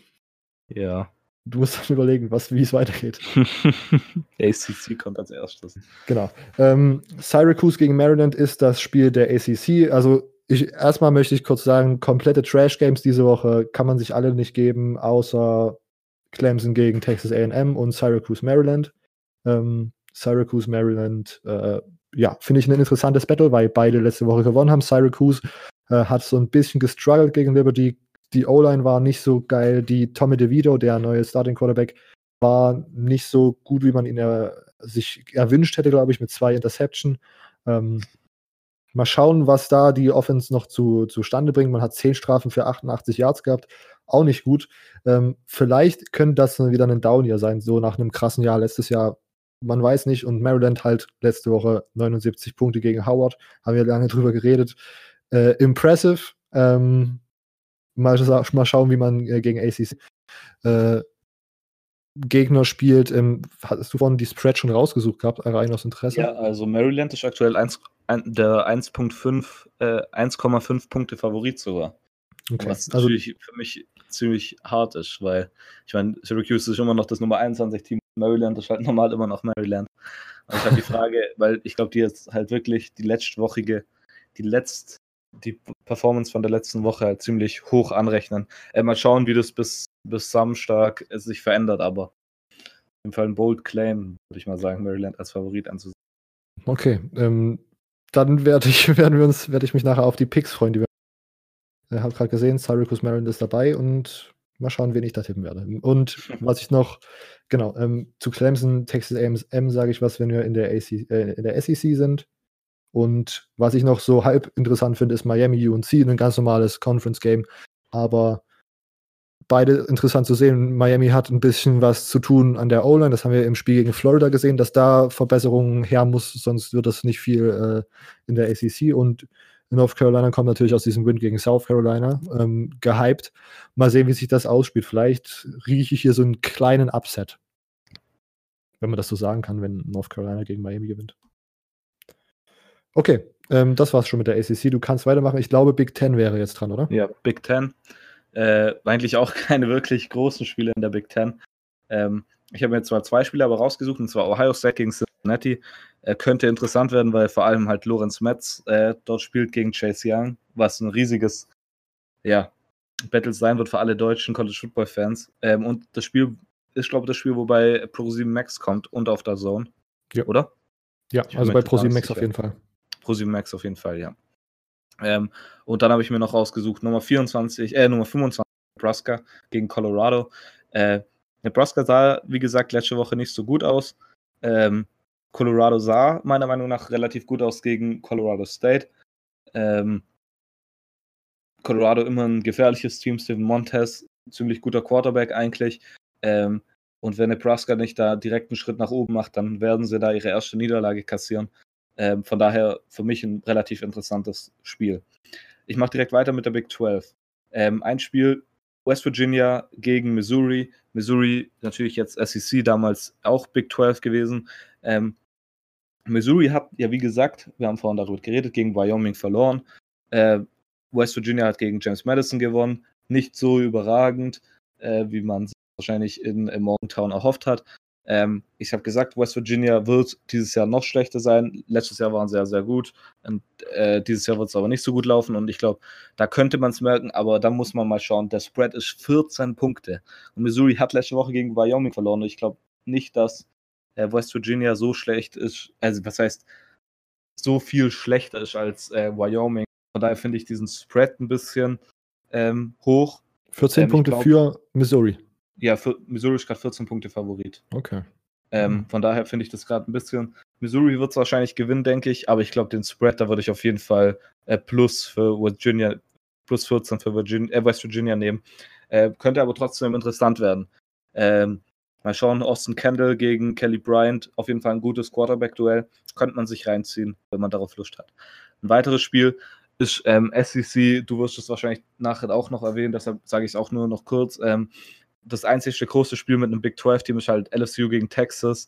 Das ist wahrscheinlich eines der größten Spiele im ganzen College Football-Jahr. Ähm, und das Spiel wird live bei der Zone übertragen, also sollte man sich auf jeden Fall reinziehen. Das war's mit der Big, äh, mit der Big 12? Ja. Gut. Ähm, dann weiter mit Pack, ne? ah, nee, warte, erst Group of Five. Ne? Ah, stimmt, genau. Äh, Group of Five gibt es auch nicht so viele Spiele. ähm, eins hat wieder die Pac-12 mit dabei. Ähm, Utah gegen Northern Illinois. Ich habe letzte Woche gesagt, Northern Illinois gegen Illinois State könnte ein gutes Spiel werden. Northern Illinois ähm, hat auch gewinnen können, der letztjährige MAC-Champion. Ähm, Utah State sah gut aus, äh, Zach Moss sah gut aus. Ähm, du hast ja darüber schon geredet. Ähm, aber Northern Illinois ist ein Team, das auf jeden Fall ja, riskant ist. Ich meine, MAC-Champion letztes Jahr, ich meine, das darf man unterschätzen äh, neuer Head Coach. Sie sahen relativ gut aus gegen Illinois State und vielleicht ist hier der Upset drin, auch wenn ich es auf keinen Fall äh, glaube. ähm, aber ab, aktuell ist der Spread 22,5. Ähm, ja, ich glaube, dass äh, Utah das Spiel solide gewinnen wird, aber trotzdem ein Spiel, das durchaus interessant sein könnte. Ein ähm, weiteres Spiel, mein anderes Spiel, äh, wäre Arkansas State gegen äh, University of äh, Nevada Las Vegas, äh, UNLV. Ähm, einfach nur wegen ähm, ähm, Omar Bayless. Äh, auf jeden Fall ein Spiel, das ich mir reinziehen werde, wenn es nur im äh, Gamecast ist. Ähm, aktuell sagt der ESPN Football Power Index, dass ähm, UNLV eine Gewinnchance von 57,3% hat. Der Spread ist aktuell bei äh, zwei Punkten für UNLV. Ähm, könnte meiner Meinung nach ein sehr interessantes Spiel sein. Ich meine, ähm, UNLV hat gegen äh, Southern Utah im ersten Spiel des Jahres 56 zu 23 gewonnen. Wie gesagt, SMU hat gegen Arkansas State gewonnen. Äh, aber ich würde sagen, das ist eigentlich ein Spiel auf Augenhöhe und Arkansas State könnte hier durchaus äh, mit dem Sieg davonlaufen. Vor allem, wenn Omar Bayless wieder so ein riesiges Spiel hat. Ich bin echt mal gespannt, was der dieses Jahr reißt. Er ist ein Senior und er könnte sich durchaus hier für noch einen Draft-Pick empfehlen mit so einer Saison, wenn er so weitermacht. Ähm, das sind meine beiden Group of Five-Spieler, ja. Ähm, Silvio, denkst du eigentlich, dass die Mountain West Conference einfach äh, als sozusagen Power Six Conference aufgestuft werden soll, weil die einfach jedes Team schlagen, der gegen die. Das, das, ich meine, darüber könnte man jetzt wahrscheinlich wieder zwei Stunden diskutieren mit dem ganzen Conference Realignment auch und welches, vom, vor allem vom, zum Beispiel Boise State. Boise State ist für mich halt eigentlich ein Power 5 Team, wenn man es richtig sieht. Weil Boise ja. State könnte meiner Meinung nach gut in der äh, Big 12 oder der Pac 12 mitspielen, je nachdem, wo man sie sehen will. Ähm, ja, Conference Realignment, ich glaube, darüber können wir mal ein ganzes äh, Video machen, ähm, weil das kommt jetzt dann 2022, was ist jetzt? 2022, 2023 wird es dann langsam kommen wieder. Äh, aber Power 6, ich meine, ich würde es jetzt nicht Power 6 nennen, aber es ist auf jeden Fall. Es gibt die Power 5, es gibt die Group of 5 und dazwischen ist so die Mountain West. West. ja. Okay. So der Mittelding. Mittelding. Tier 2 sozusagen. Ja, Tier. Das ist ja Power 5 Division AA. das, so. ja. Okay. Ähm, gut, ich mache mit der Pack weiter, mit der Pack 12. Ähm, du hast es schon angestimmt. Nebraska, Colorado, ein traditionsreiches Rivalry-Game. Ich muss mal ganz kurz jetzt hier nachgucken on the fly. Ich glaube tatsächlich, als wir die Nebraska-Preview aufgenommen haben, mit äh, Gianni auf, äh, Van Bianzetti äh, auf Twitter, äh, haben wir tatsächlich doch auch Tipps abgegeben. Zack, zack, zack, ja. Ähm, ja, ich, ich kann sie einfach kurz vorlesen. Jan hatte getippt 31, 26 Nebraska. Immo hatte getippt 35, 18 für Nebraska. Und ich habe getippt 40 zu 35 für Colorado. Uh, du, du musst natürlich immer aus dem Ding raus. Ja. Es muss immer einen geben, der, der es anders pickt. Einer muss sagen, dass Washington in die äh, Playoffs kann. Ja, oh je. Oh je. Ähm, wir, genau, traditionsreiches Rivalry-Game. Colorado Stevens war ja letzte Woche trotzdem nicht gut. Sie haben, glaube ich, ja, 506 Yards zugelassen gegen Colorado State. Das hm. ist lecker. Ähm, Nebraska's Offense hat gegen South Alabama gestruggelt. Wir haben schon drüber geredet. Ähm, Colorados Offense ist stark. Äh, Running Back Alex Fontenot oder Fontenot äh, mit drei Touchdowns in der zweiten Halbzeit krass. Ähm, Colorados Offense hat 52 Punkte gescored und äh, Lavisca Chenol war nicht mehr wirklich im Passing Game ein, äh, eingebunden. Also ich glaube sogar noch, dass da Luft nach oben ist nach der Performance vom letzten Jahr. Ich glaube nur 34 Reception und dann ein äh, Rushing Touchdown irgendwie, soweit ich mich erinnern kann. Und ja, ich finde es einfach interessant zu sehen, wie Nebraska's Offense jetzt zurückkommt nach diesem Low Game und hoffentlich den Schritt nach vorne macht, damit das spannend ist. Sonst sehe ich da tatsächlich Colorado vorne. Kelly gegen Washington. Interessantes Pac-12-Duell, wer sich für die Pac-12 interessiert. Ähm, diese Woche äh, hat, ja, genau, Kelly hat diese Woche äh, 27-13 gegen gespielt. Ähm, Washington hat 47 zu 14 gegen Eastern Washington gewonnen. Washington Defense ist äh, ja immer top. Ähm, Callis Defense, äh, Californias Defense ähm, war letztes Jahr auch so under the radar, top notch, so ein bisschen eine der besten der Pac-12. Ähm, ja, Jacob Eason hat gegen äh, Eastern Washington absolut äh, geballt und ich finde es interessant zu sehen, wie er gegen ja, eine der besseren Pac-12-Defense aussieht. Ähm, die äh, Offense von der University of California immer noch ein großes Fragezeichen. Äh, letztes Jahr hat tatsächlich ja Kelly 12 zu 10 gewonnen. Ich denke mal, dass das dieses Jahr mehr Punkte geben wird, vor allen Dingen, weil ich die äh, Washington Offense tatsächlich dieses Jahr etwas etwas mehr Potenzial hat mit dem neuen Quarterback. Ähm, ich sehe Jacob Eason besser als äh, Browning, der da jetzt weggegangen ist. Und deswegen würde ich sagen, ein ja, Win für UW, wie man sagt. Chase Garber ist der Quarterback, der bei Kelly spielt, hat letztes Jahr in zehn Spielen äh, 14 Touchdowns und 10 Interception geworfen und auch eine Interception dieses Jahr gegen UC Davis. Also mal sehen. Da könnte man vielleicht mal gucken, ob man irgendwie ein Over-Under findet für die Washington Defense. Ähm, nächstes Pac-12-Duell. Stanford USC. KJ Costello äh, hat sich, ja, vorhin schon erzählt, äh, verletzt in dem Spiel gegen Northwestern. Ähm, und USC Quarterback JT Daniels hat sich das Kreuzband äh, und den Meniskus gerissen. Spiel gegen Fresno State, das sie 31 zu 23 gewonnen haben. Ähm, bei KJ Costello ist noch nicht raus, ob er äh, wieder mitspielt oder wie es da jetzt gerade aussieht. Ähm, aber es ist einfach ein interessantes, äh, wird ein interessantes Pac-12-Battle. Wenn beide äh, Starting Quarterbacks nicht da sind, wird es tatsächlich sehr spannend. Wenn KJ Costello da ist, ähm, denke ich einfach, dass Stanford das gewinnen könnte. Ähm, ja, Cameron Scarlett war der Leading Rusher für Stanford gegen Northwestern. 97 Yards sah schon sehr gut aus. Das könnte so der Ersatz für Bryce Love sein. Ähm, right Receiver waren okay. Nicht so wie letztes Jahr, wo sich das alles so ein bisschen auf JJ Sega Whiteside äh, konzentriert hat. Viel auf verschiedene Receiver gespreadet äh, im Spiel gegen Northwestern. Ähm, bei UC hat sich Vaughns als äh, Wide Receiver 1 rausgespielt und der Running Back Malepai äh, mit 120 Rushing Yards und einem Touchdown. Auch kein schlechtes Spiel, Spiel gehabt gegen ähm, Fresno State. Genau, die Defense von Stanford hat mir ganz gut gefallen. Ähm, die, die DBs sahen gut aus, genauso wie die D-Line. Ähm, UC Defense erlaubt Fresno State 206 Rushing Yards. Ähm, muss man gucken, wie sich das ausspielt. Ich sehe hier tatsächlich Stanford vorne. Und das Spiel, wo ich so einen kleinen Upset Alert hinsetzen würde, Oregon State gegen Hawaii, Hawaii aus der Mountain West. Also eigentlich führt kein Weg dran vorbei, dass die das Spiel gewinnen. Ähm, Oregon State hat gut mitgehalten gegen Oklahoma State, hat sich wacker geschlagen, am Ende dann doch verloren. Und es könnte, ich könnte mir vorstellen, dass diese, offen, diese enorme offensive Firepower, die Hawaii einfach mitbringt, ähm, zu viel für diese ähm, Oregon State Defense ist. Und das zu einem Shootout enden könnte, ähnlich wie Hawaii, Arizona. Ähm, nur, ja, genau. Und dann kommen wir zur SEC, die letzte Conference. West Virginia, Missouri hat Silvio schon angeschnitten. Missouri muss jetzt nach diesem äh, Loss gegen Wyoming schauen, wie man weitermacht, um der SEC konferenzfähig zu sein. Ähm, ja, und äh, West Virginia hat 20 zu 17 gegen James Madison gewonnen, hat Silvio schon erzählt. Ähm, auch kein Sieg, wo man so stolz sein äh, dürfte. Ähm, Missouri, ja, müsste das Spiel gewinnen, meiner Meinung nach. Ich finde West Virginia dieses Jahr nicht gut. Ich habe das schon in dem, einer meiner Bass-Teams erwähnt. Ähm, und Missouri könnte ich mir vorstellen, dass die jetzt einen Step nach oben machen nach, diesem, äh, nach dieser Enttäuschung in Week 1. Kelly Bryant hat auch in, dem ersten, in, in, der ersten Woche ganz gut gespielt und ich denke, dass er in Woche 2 noch besser spielen wird und die Defense von Missouri da entscheidende äh, Stops erzwingen wird.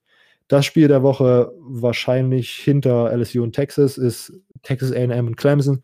Ähm, letztes Jahr schon recht knapp gewesen. Schwerstes Spiel in, äh, in Clemson's Schedule. Ähm, Clemson gewinnt souverän gegen Georgia Tech in Woche 1. Ähm, tatsächlich war Trevor Lawrence aber so ein bisschen, äh, glaube ich, underperformed für die hohen Erwartungen, die viele an ihn gehabt haben. Äh, Texans AM schlägt Texas State 41 zu 7, sehr souverän. Travis Etienne absolut ausgerastet in Week 1, ich glaube fast 200 Rushing Yards oder mehr. Ähm, natürlich auch gegen Georgia Tech eine Defense, die man nicht mit Texas AM vergleichen sollte, aber wie sich das überträgt, ist, äh, ja, wird dann sichtbar im, am Wochenende. Genau.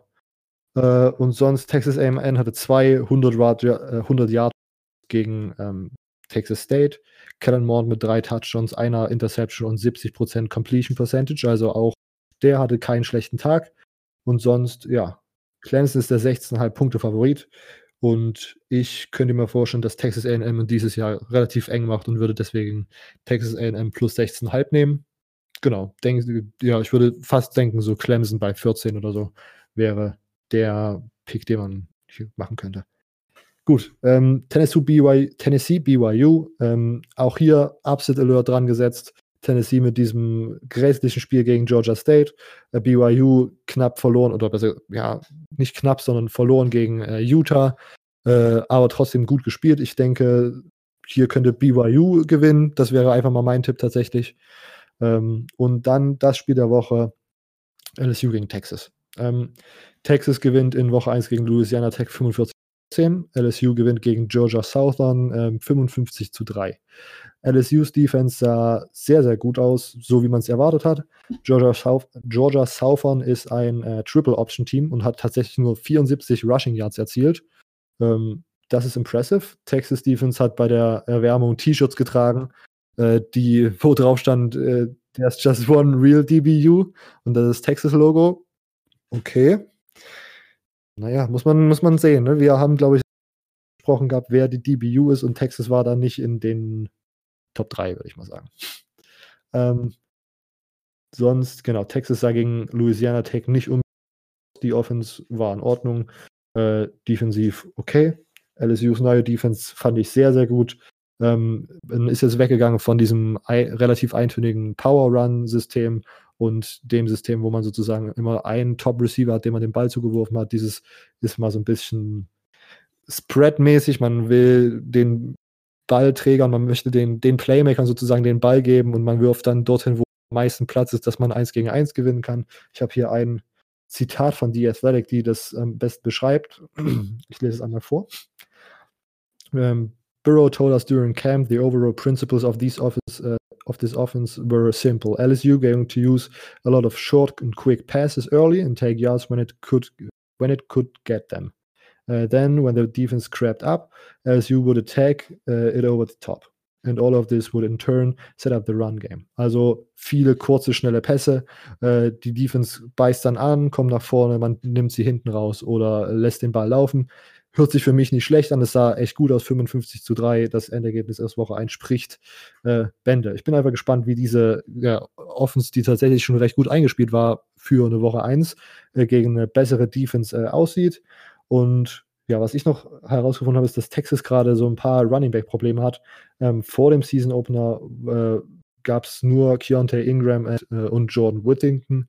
Äh, nur die waren fit. Die zwei Running Backs von dem Dev, also nicht, nicht gut, wenn man nur zwei äh, sozusagen Scholarship Running Backs hat. Ähm, da wurde dann tatsächlich der Quarterback Rashawn Johnson auf den Running Back 3 sozusagen geholt, einen Four-Star Dual äh, Threat Quarterback aus der Class of 2019. Und jetzt hat sich aber in dem Spiel auch noch Whittington, also der Running Back 2, verletzt, sodass äh, Keontae äh, Ingram der Erste ist der Dual Threat Quarterback Johnson kommt auf Nummer 2 und es wurde ein Backup Linebacker auf äh, Running Back 3 äh, rübergeholt. Also auch das nicht optimal. Und da bin ich einfach gespannt drauf. Das ist mein, äh, ja, und das, das offizielle Spiel der Woche, würde ich sozusagen mal sagen, ähm, für Woche 2. Gut, das war die Preview. Ähm, Silvio, hast du noch was zu ergänzen oder wollen wir mit den Picks weitermachen? Nee, komm, machen wir mit den Picks weiter. Ich habe nichts mehr zu ergänzen. Außer vielleicht ist wirklich, wenn Oregon State gegen Hawaii verliert, das ja, wir haben, wir haben schon darüber geredet. Also, ich, wenn es ein Power-Team ist gegen ein Non-Power-Team und das Non-Power gewinnt, ist es für mich ein Upset. Ja, okay.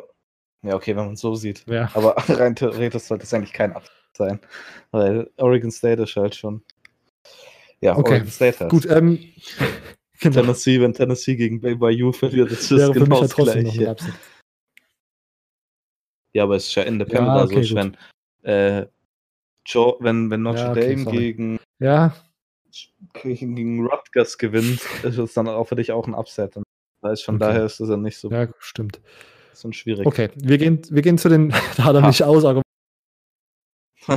Okay, ähm, ich muss kurz was erklären. Ähm, wir sind äh, auf Instagram darauf hingewiesen worden, dass vielleicht dieses Spread-Betting, was wir gemacht haben mit den äh, Handicaps sozusagen, immer die Spread nehmen und darauf zu wetten, ist so ein bisschen unübersichtlich, ist so ein bisschen vielleicht auch so ein bisschen komisch, sich das anzuhören, weil das einfach so unübersichtlich sich anhört. Deswegen sind wir jetzt dazu übergegangen, einfach so eine ähm, äh, College Football Pick'em Gruppe zu eröffnen für uns äh, drei ähm, auf Yahoo und haben dort eingestellt, dass sie uns einfach die 25 besten Spiele aus Yahoos Sicht anzeigen und auf die werden wir dann tippen. Einfach den normalen Gewinner ohne irgendwelche Punkte Spreads. Trotzdem möchte ich mal ganz kurz auflösen und das ist, naja, ein bisschen peinlich, was hier passiert ist. In Woche zwei, wir hatten sieben Spiele und ja, also Immo und ich, wir sind zwei und fünf gegangen und Silvio ist eins und sechs gegangen. Ja. Was? Alter. Das war mit Spread, das war mit Spread, oder? Ja, okay, aber dann kannst du, war es wahrscheinlich normalerweise nicht. War es halt, die, Genau. die Spread war dann schön. Sagen alle. Silvio, das Einzige, Mein Gott. das Einzige, was du Ja, hattest, war Boise plus 5,5. Und ich hatte tatsächlich, ähm, was hatte ich? Ich hatte Stanford minus 6,5 und Memphis plus 5,5. Naja. Gut. Alter, übles Ding. Ich, ich, ich habe echt gar nicht geschaut, wie es ausging. Ich dachte, dass ich sicher irgendwie so die Hälfte. Nee, aber das. Spreading ist anscheinend. Mann, bisschen. das hat jetzt ein bisschen meine, meine, meine Stimmung nach Okay, aber wir müssen jetzt nochmal high motivated sein für die äh, Picks, die wir jetzt machen. Hast du dein, äh, deine Yahoo-Seite auf? Okay. Ich habe meine Okay. App auf, auf, ja. Boise State gegen Marshall. Boise Ja. State, was sonst? Also ich glaube nicht, dass Marshall hier den Upset schaffen kann. Boise State, Hank Backmeier, sie sah zu gut aus, vor allem nachdem sie gegen Florida State äh, werden sie kein Upset gegen Marshall. Dem würde ich mal so zustimmen. Hast du tatsächlich auch die Wahrscheinlichkeiten bei dir? Ja, äh, Boise, also laut Yahoo ist die Gewinnwahrscheinlichkeit von, von Boise State bei 99,48 Nice. Prozent. Marshall ist, es sind sogar ein paar Spiele dabei mit 100 Prozent. Aber ist das die Gewinnwahrscheinlichkeit oder die, hier steht irgendwas mit Pick Distribution, also wie die Picks abgegeben wurden, ne? Aber trotzdem, so. aussagekräftig ist. Das ist dann natürlich, warte, dann äh, gehe ich mal auf ESPN und dann hole ich die Dinger. Ja. Genau, also ich möchte noch sagen, ich gehe natürlich hier auch auf Boise State. Ähm, das sollte jetzt ein easy Win sein, wenn man das mal so sagen kann. Ähm, für, Okay. Also Boise State hat ein Spread von minus 11 und die ESPN Football Power Index äh, Matchup Predictor ist, liegt die wahrscheinlich bei, Wahrscheinlichkeit bei 86,5% ah ja, für Boise gut. State. Also gut, wir beide tippen Boise. Wir müssen nochmal gucken. Emo wird wahrscheinlich einfach nächste Woche bei der Auflösung dabei sein. Den lassen wir jetzt nachpicken. Wir laden laden den noch in die Gruppe ein. Aber gut, wir machen weiter. Ähm, Pittsburgh, Ohio. Für mich eindeutig Pittsburgh. Die haben letzt, äh, diese Mhm. Woche gegen Virginia Ja. verloren. So war es, glaube ich, ne? Und holen Ja. sich aber den Sieg gegen Ohio. Ja, würde ich auch sagen. Ich meine, Ohio ist jetzt nicht Ohio State, sondern die Ohio Bobcats. Das sollten sie eigentlich leicht gewinnen. Aktuell der Siegeswahrscheinlichkeit liegt bei 56,5 äh, 76,5 Prozent und der Spread ist jedoch nur bei Oh. minus 5,5. Naja. Bisschen niedrig, meiner Meinung nach. Ähm, nächstes Spiel, Syracuse gegen Maryland. Ähm, Silvio meinte vorhin, das wäre komisch zu sagen, dass Maryland hier der Favorit ist. Wir gucken mal auf die Pick-Verteilung. Der User haben 53% der Picks an Syracuse vergeben und 47% an Maryland. Ähm, Silvio, was sagst du? Was, wen nimmst du?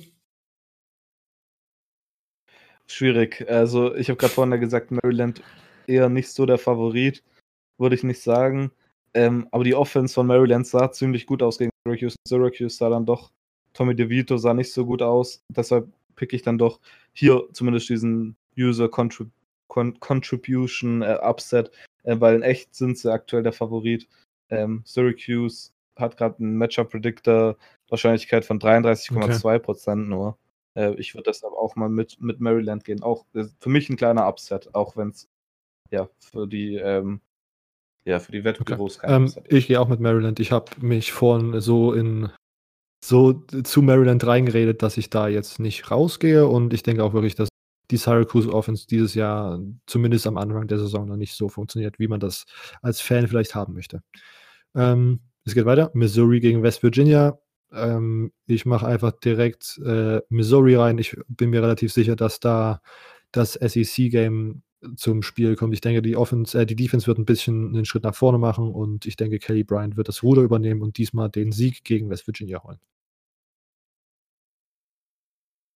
Gut, ich nehme auch Missouri, aber würden wir jetzt Spread-Wetting wieder machen, würde ich wahrscheinlich Missouri, äh, West Virginia nehmen, weil 14 ist meiner Meinung nach für mich zu großer Unterschied. Also ich glaube, Missouri macht's, aber nicht mehr als Okay. 14 Punkte. Ähm, Michigan gegen Army ist von vielen schon vor der Saison so ein bisschen als Upset-Game äh, ja, vorhergesagt worden, weil Army irgendwie traditionell relativ gut gegen äh, Power 5 Teams spielt. Letztes Jahr, gegen wen haben sie gespielt? Gegen Ohio State?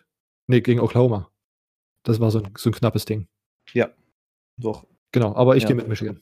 Ja, aber ich glaube, Ja. Michigan wird es trotzdem Gut. machen, ja. Ähm, wir gehen weiter. Ohio State, Cincinnati. Ähm, Cincinnati offensichtlich eines der besten äh, Group of Five Teams, die es im Moment so gibt.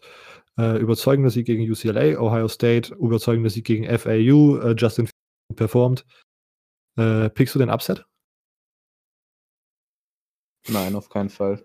Ich würde weiterhin mit Ohio State. Ich halte richtig viel von Cincinnati, aber die Defense von Ohio State wird dann einfach echt zu groß sein und Justin Fields wird wieder ein großes Spiel wahrscheinlich haben. Von, deshalb, von daher gehe ich auch mit den Ohio State Gut, dem stimme ich zu. Ich gehe auch mit Ohio State. Äh, da ist die Diskrepanz doch ein bisschen zu groß. Ähm, Purdue äh, gegen Vanderbilt. Interessantes.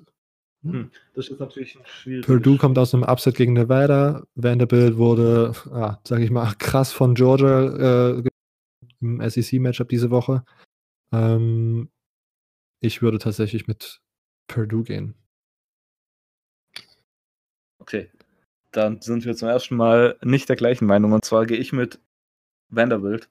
Äh, ich weiß nicht, also dieses Nevada-Spiel, wahrscheinlich tue ich die Niederlage zu hoch anrechnen.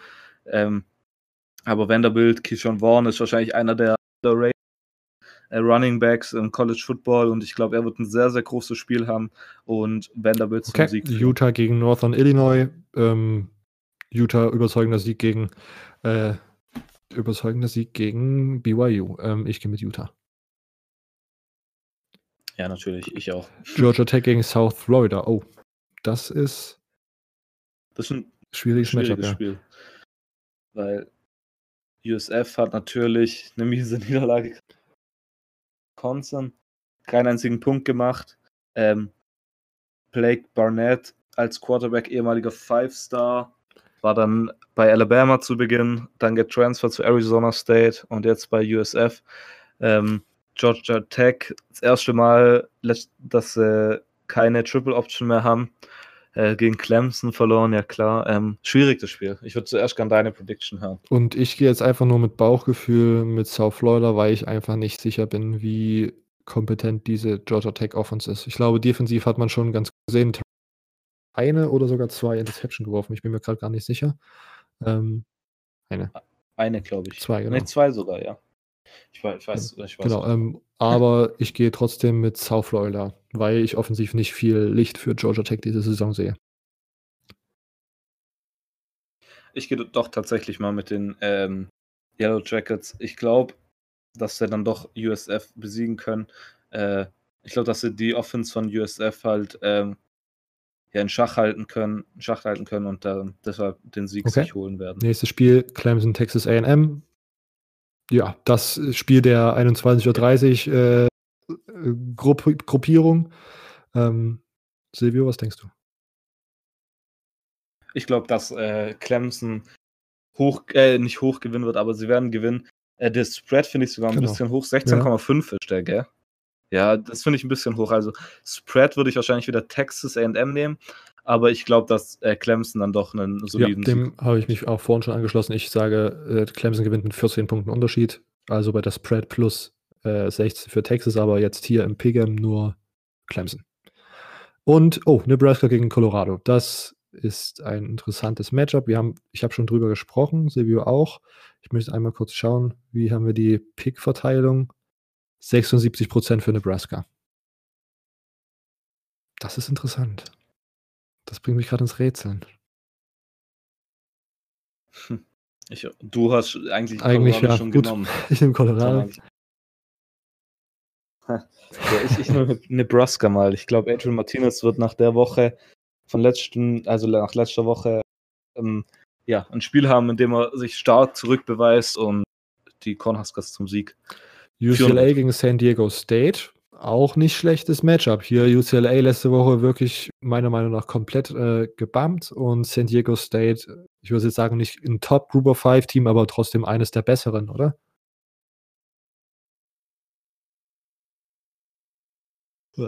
Äh, pff, also ich gehe auf jeden Fall mit, mit UCLA. Ich glaube, UCLA wird zurückkommen und diese Woche in Sieg. Ah, ich habe eigentlich keine Lust auf die zu wetten, aber es ist, ist reasonable. Ja, ich nehme auch UCLA. ähm, Tennessee gegen BYU. Ich sage gleich vornweg, ich nehme BYU einfach aus Prinzip. Ich nehme Tennessee. Ich hoffe, dass sie. Auf, vielleicht ist auch eher echt nur was, dass ich jetzt Tennessee siegen sehen will. Ich glaube, äh, nach der Niederlage müssen sie zurückkommen. Sie spielen wieder im Neyland, äh, Neyland Stadium. Äh, wenn, wenn sie da wieder verlieren, dann ist es echt langsam dünn, dünn in Tennessee, in Nashville. Ich glaube, äh, Tennessee wird Okay, wir haben äh, SMU, die South Methodist, Methodist University gegen North Texas. Ähm, Group of Five ist eigentlich dein Ding. Du darfst als erstes. Äh, ich gehe mit North Texas sogar. Äh, Mason Fine ist für mich einer der Quarterbacks, wenn nicht sogar der beste Group of Five Quarterback.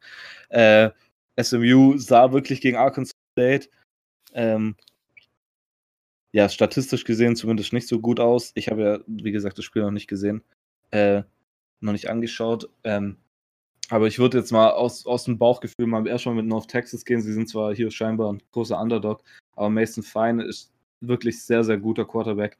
Ähm, und Shane Buchel, also auch so das, was ich gelesen habe, sagen sie, der sah nicht so gut aus, wie man sich erhofft hat. Von daher gehe ich erstmal mit North Na Texas. gut, dann, ich, dann stimme ich dir hier zu. Und wir kommen zu einem Florida-Duell UCF gegen Florida Atlantic. Ähm, ich muss, also ich will nicht viel erzählen, ich nehme einfach UCF, Florida Atlantic einfach. Ich auch. Ja. Können wir gleich Äh, weitermachen. oh, Michigan State gegen Western Michigan.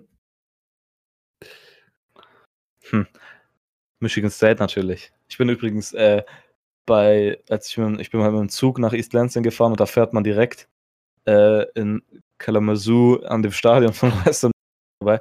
Und ich weiß jetzt auch, warum da das immer überschwemmt ist, wenn es so viel regnet, weil das ist einfach auf den Ebenen und dann geht es auf einmal zack runter in die Erde und da ist das Stadion. Das ist richtig krass. Architektonisch also. Das ist wie, ja, ich, äh, was anderes kurz noch, das habe ich vorhin nicht gesagt. Äh, Es war ja mein erstes Mal im Michigan Stadium. Äh, das sieht von außen halt wirklich echt nicht so groß aus, weil das geht so tief in die Erde runter. Mir war es klar, dass es ein bisschen in die Erde runtergeht, aber das ist wirklich oben, so sieht es so ganz genau aus. Als ich da hingelaufen bin, ich dachte, hä, das ist ja gar nicht so groß. Da ist ja diese riesige Presse-Ding Ja. da oben oder diese Logen und das ist einfach fast auf dem Grundlevel. Und dann geht, läufst du da hin, unten rein und dann geht es nur nach unten. Ich war, ich war ähm, Reihe 33 und ich war, musste echt ewig nach unten laufen. Und dann, wenn du reinläufst, kannst du aber auch noch nach oben laufen. Und erstmal, wenn du da unten dann sitzt und guckst nach oben und um dich rum, dann merkst du dann erstmal, wie, wie viele Leute da eigentlich drin sitzen. Also 100.000 Leute da drin. Abgefahren. Aber wir kommen vom Thema ab. Ähm, genau, ich sage noch, Sorry. alles gut, alles gut ist ja auch eine, dass da architektonisch nicht viel nachgedacht wurde bei Western Michigan. Ähm, ich nehme auch Michigan State, einfacher Pick hier, sehe ich auch mit der Struggle in Offense einfach weiter vorne. Penn State gegen Buffalo, ich gehe mit Penn State, auch wenn ich kein Auch- großer Fan bin. Schnell, ja. Ähm, Oregon, Nevada sehe ich diese Woche nicht den Upset. Oregon, ja ich, ich, ich alles klar. Oberon ja. gegen Tulane, ähm, Oberon gewinnt. Auch. Äh, Tulane, Oh Gott, das ich nächste Spiel ist möchte ganz noch mal ganz kurz auf das letzte Spiel zurückgehen. Tulane sind ja die Tulane Green Waves, stimmt's? Das Logo, Ja. absolute Sahne. Möchte ich nochmal jedem empfehlen, Tulane Green Waves. Ja. Eins, eins. Tulane ist übrigens einer der größten party und Deswegen ist das Wasser auch dort grün Das wahrscheinlich. ist wirklich so. Ja, ja. Okay, ähm, Mississippi, äh, Arkansas. Ah. Eieiei. Ja, also wenn, wenn, man Leute noch gesunde Augen haben wollen, würde ich das Spiel auf jeden Fall. Das sind ja die zwei schlechtesten SEC-Teams wahrscheinlich. Ja, wir wissen noch nicht, wer, wie Tennessee, ne? Äh, aber. ja. ähm, Ah. schwierig, ich weiß nicht. Das ist echt Pest gegen Cholera. Das ist auch für mich irgendwie so ein oh Gott, jetzt, jetzt kommen die ganzen Ole Miss-Fans. aus Deutschland, ja, wer kennt sie nicht. Dislike, disliken unseren Podcast. Äh, Ich gehe, glaube sogar mit. Ich gehe mit Ja, Ole Miss. gehe ich mit komm. Arkansas, damit wir unterschiedliche Picks haben. Das ist für mich ein Toss-up. Ich finde, Mississippi Okay. hat einfach überhaupt keine Offense gespielt gegen Memphis und Arkansas hat überhaupt keine Offense gespielt seit 2017. Also, da nimmt sich nicht viel. Ähm, LSU, Texas. Ich gehe mit LSU. Ich gehe mit LSU. Schwierig. Ich habe das gesehen, ich weiß nicht, vielleicht fehlt, ich, ja, wir haben es ja eigentlich alle drei gesagt, dass Texas Back noch so ein bisschen der letzte, der letzte Tropfen auf den heißen Stein sozusagen irgendwie fehlt. Hat, das, hat diese Metapher Sinn gemacht? Nee, naja. Nee. LSU, äh, die SEC Defense ist zu stark für diese ähm, Offense und ich denke, dass die neue Offense von LSU mir so gut gefallen hat, dass sie gegen diese durchschnittliche Texas Defense äh, ordentlich punkten kann. Ich, für mich ist das hier so ein schwieriges Spiel. Irgendwie sagt mir mein, mein, mein Kopf sagt, ja, LSU sollte das einfach gewinnen, aber irgendwie, sie spielen in Texas. Es könnte schon schwierig werden, das Spiel. Aber ich glaube, dass am Ende doch LSU einen ganz knappen Sieg wird. Ich glaube nicht, dass es ja so ein riesiger Sieg wird, aber äh, die Offense sieht doch echt besser aus als in den Jahren zuvor und werden Kannst dadurch du noch holen. einmal kurz die Spread recherchieren für das Spiel? Ähm, ja, kann ich machen. Und genau, ich rede schon mal über äh, Florida gegen North Carolina. Das war vorhin bei mir in dem kleines, äh, wie sagt man, äh, Upset Alert Spiel. Wir gucken hier einmal auf die Pick-Verteilung. Der Spread, ist der Spread Ja. bei LSU gegen Texas ist aktuell minus 5,5 für Minus LSU. 5,5. Sogar ja. relativ hoch, Ja, ja. oder? Minus 5,5. Oh, der Matchup-Predictor sagt gerade, dass LSU zu 80% Uiuiuiui. gewinnt. Das ist ein bisschen, ein bisschen hoch, meiner Meinung nach. Ich glaube, wir haben auch einen 80%. Texas-Fan, der Jona vom, von, von Instagram ist, glaube ich, Texas-Fan, der. Huiuiui, also ich nehme LSU. Ich bleibe auch bei LSU, aber ich glaube nicht, dass es so deutlich wird. Also ich glaube echt, dass das 2, 3 Punkte, äh, 2, 3 Punkte. Ja, drei du Punkte- musst nachher noch ein Ergebnis tippen, sehe ich hier gerade. Gott. Okay, also nochmal kurz zurück. Wir sind noch bei Miami, Florida gegen ähm, bei mir als Upset Alert markiert, aber ich sehe Miami vorne. Die haben sich nach Woche 1 gut äh, nachjustiert und werden gegen North Carolina gewinnen. Ja, ich, ich werde immer mehr zum UNC-Fanboy und ich gehe auch mit den Tar Heels hier. Ich, Hurricanes, ja. Also die, Tate, der Wide Receiver Tate Martell und so, das ist mir echt immer noch ein bisschen Wenn, fragwürdig. Äh, ich glaube, dass es wieder ein knappes Spiel wird, aber ich glaube, UNC kann echt den Sieg holen. Sam How- Howell hat mir gut gefallen und die Philongo wenn, wenn Tate. Martell seinen ersten Touchdown fängt, dann will ich so ein ganz großes Poster irgendwie mir ins Zimmer hängen davon, von diesem Touchdown-Catch. ja, das schenke ich dir. Sehr gut. Ähm, nächstes Spiel, UC Stanford, war eines meiner Lieblings-Pac-12-Games in Woche 2. Ich nehme Stanford, habe ich vorhin schon gesagt. Ich gehe davon aus, dass KJ Costello zurückkommt. Ähm, Stanford auch gerade mit 60% hier gepickt bei Yahoo. Ähm, ich denke, Stanford gewinnt. Ich glaube auch, dass Stanford gewinnt, aber der einzige Grund dafür ist, dass jetzt JT Daniels mit einem Kreuzbandriss und mit, einem Meniskusriss ausfällt. Ähm, und Caden Slovis, so der äh, True Freshman Starter.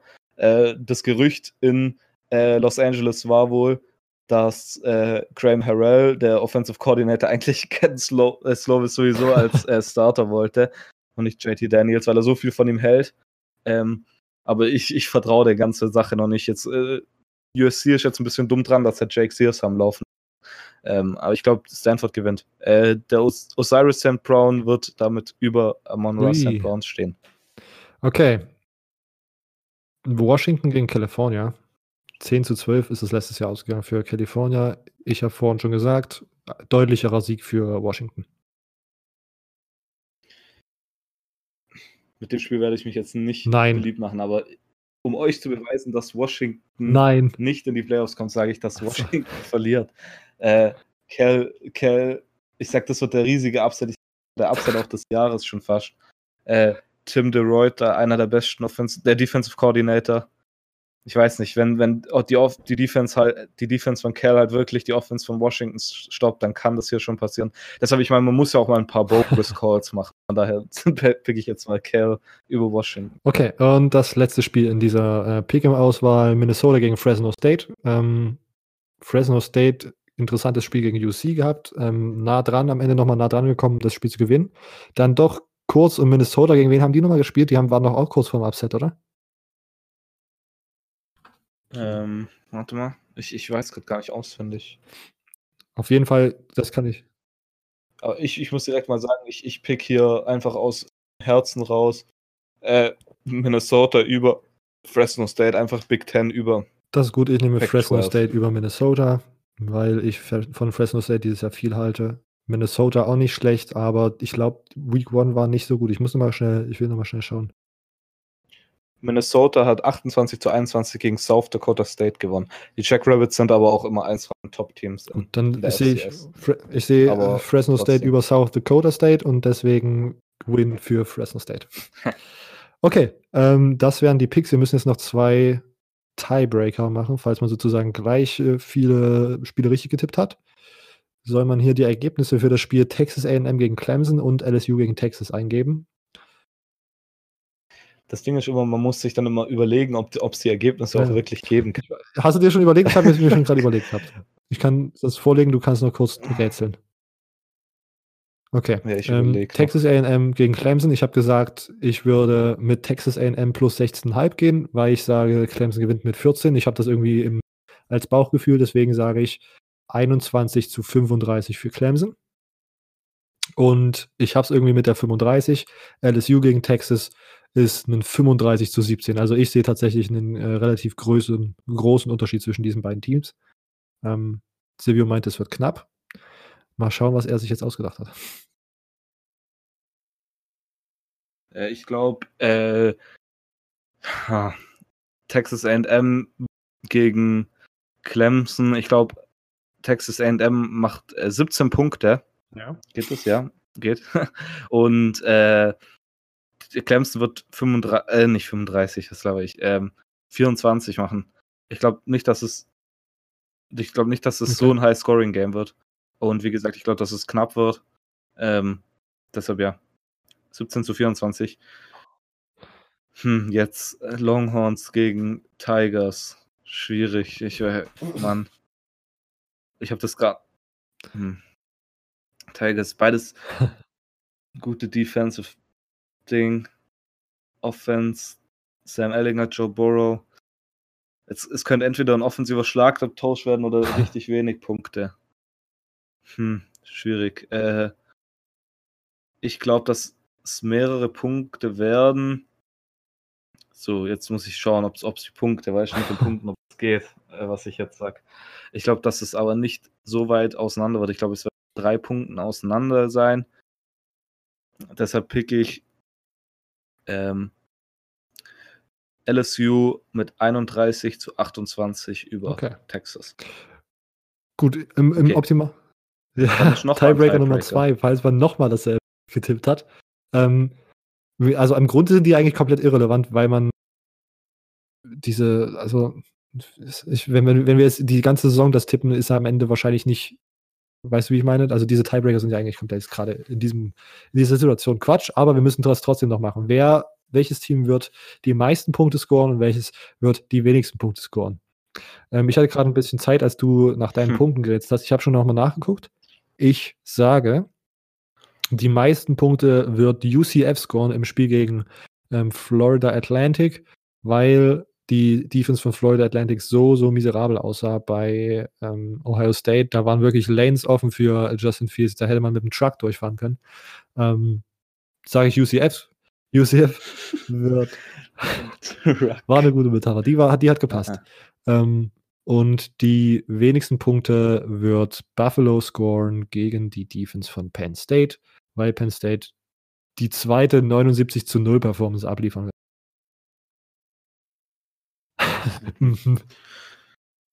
Also ich sag, äh, die meisten Punkte macht Boise State gegen Marshall. Äh, Boise State, Marshall sind einfach nicht auf einem, auf einer Ebene anzusehen. Boise State, die Offense wird da komplett abgehen. Die wenigsten Punkte wird äh, Western Michigan gegen Michigan State und das, ja, jetzt könnte er natürlich Bias sagen, ja, ist es wahrscheinlich auch ein bisschen, aber ich meine, Tulsa, die Running Backs haben gesagt, dass sie über 200 äh, Yards rushen und für wie viele Yards sind sie gerusht? Minus 79. Das ist, Ähm, das ist Philippe Franks ja, Level äh, an ich Selbstbewusstsein. Ja, also wirklich die, Off die Defense von Michigan State, da kann man schon, kann man schon mal, ja, kann man geil werden schon fast, wenn man die sich anschaut. Vor allem, die haben einfach so viel, das war wirklich so krass. Die haben so viele Spieler und die, aber ich meine, Tulsa war auch so beschissen, das kann, muss man auch. Ja. Jetzt sind wir voll weg, voll abgekommen. Okay. Ja, also das sind meine zwei. Gut, Letzten dann haben wir es jetzt geschafft, wie ihr gehört habt. Wir haben es jetzt umgewandelt in äh, Gewinner äh, tippen. Wir machen das jetzt auf Yahoo immer mit den äh, Top 25 Spielen, die sie uns hier vorschlagen. Ähm, und am Ende der Saison wird zusammengezählt, wer am besten getippt hat. Gut, ähm, das war's für diese Woche. Das war eine extrem lange Episode. Äh, ich hoffe, sie hat euch trotzdem gefallen. Ähm, sonst gilt es jetzt wie immer. Äh, nächste Woche Mittwoch kommt wieder so eine große Show, in der wir äh, ja, Recap und äh, Preview zusammen machen und die Tipps. Folgt uns gerne auf Instagram, um immer up to date zu bleiben. CFB Germany Podcast heißen wir dort. Oder auf Twitter CFB Germany Pod oh- ohne Cast. Ähm, dort findet ihr auch die Verlinkung zu Silvio, Immo und meinem Privat-Account. Und dann könnt ihr euch durchklicken, was euch da gefällt. Genau. Ähm, sonst hören wir uns bis, äh, hören wir uns in der nächsten Woche. Ähm, bis dahin. Ciao.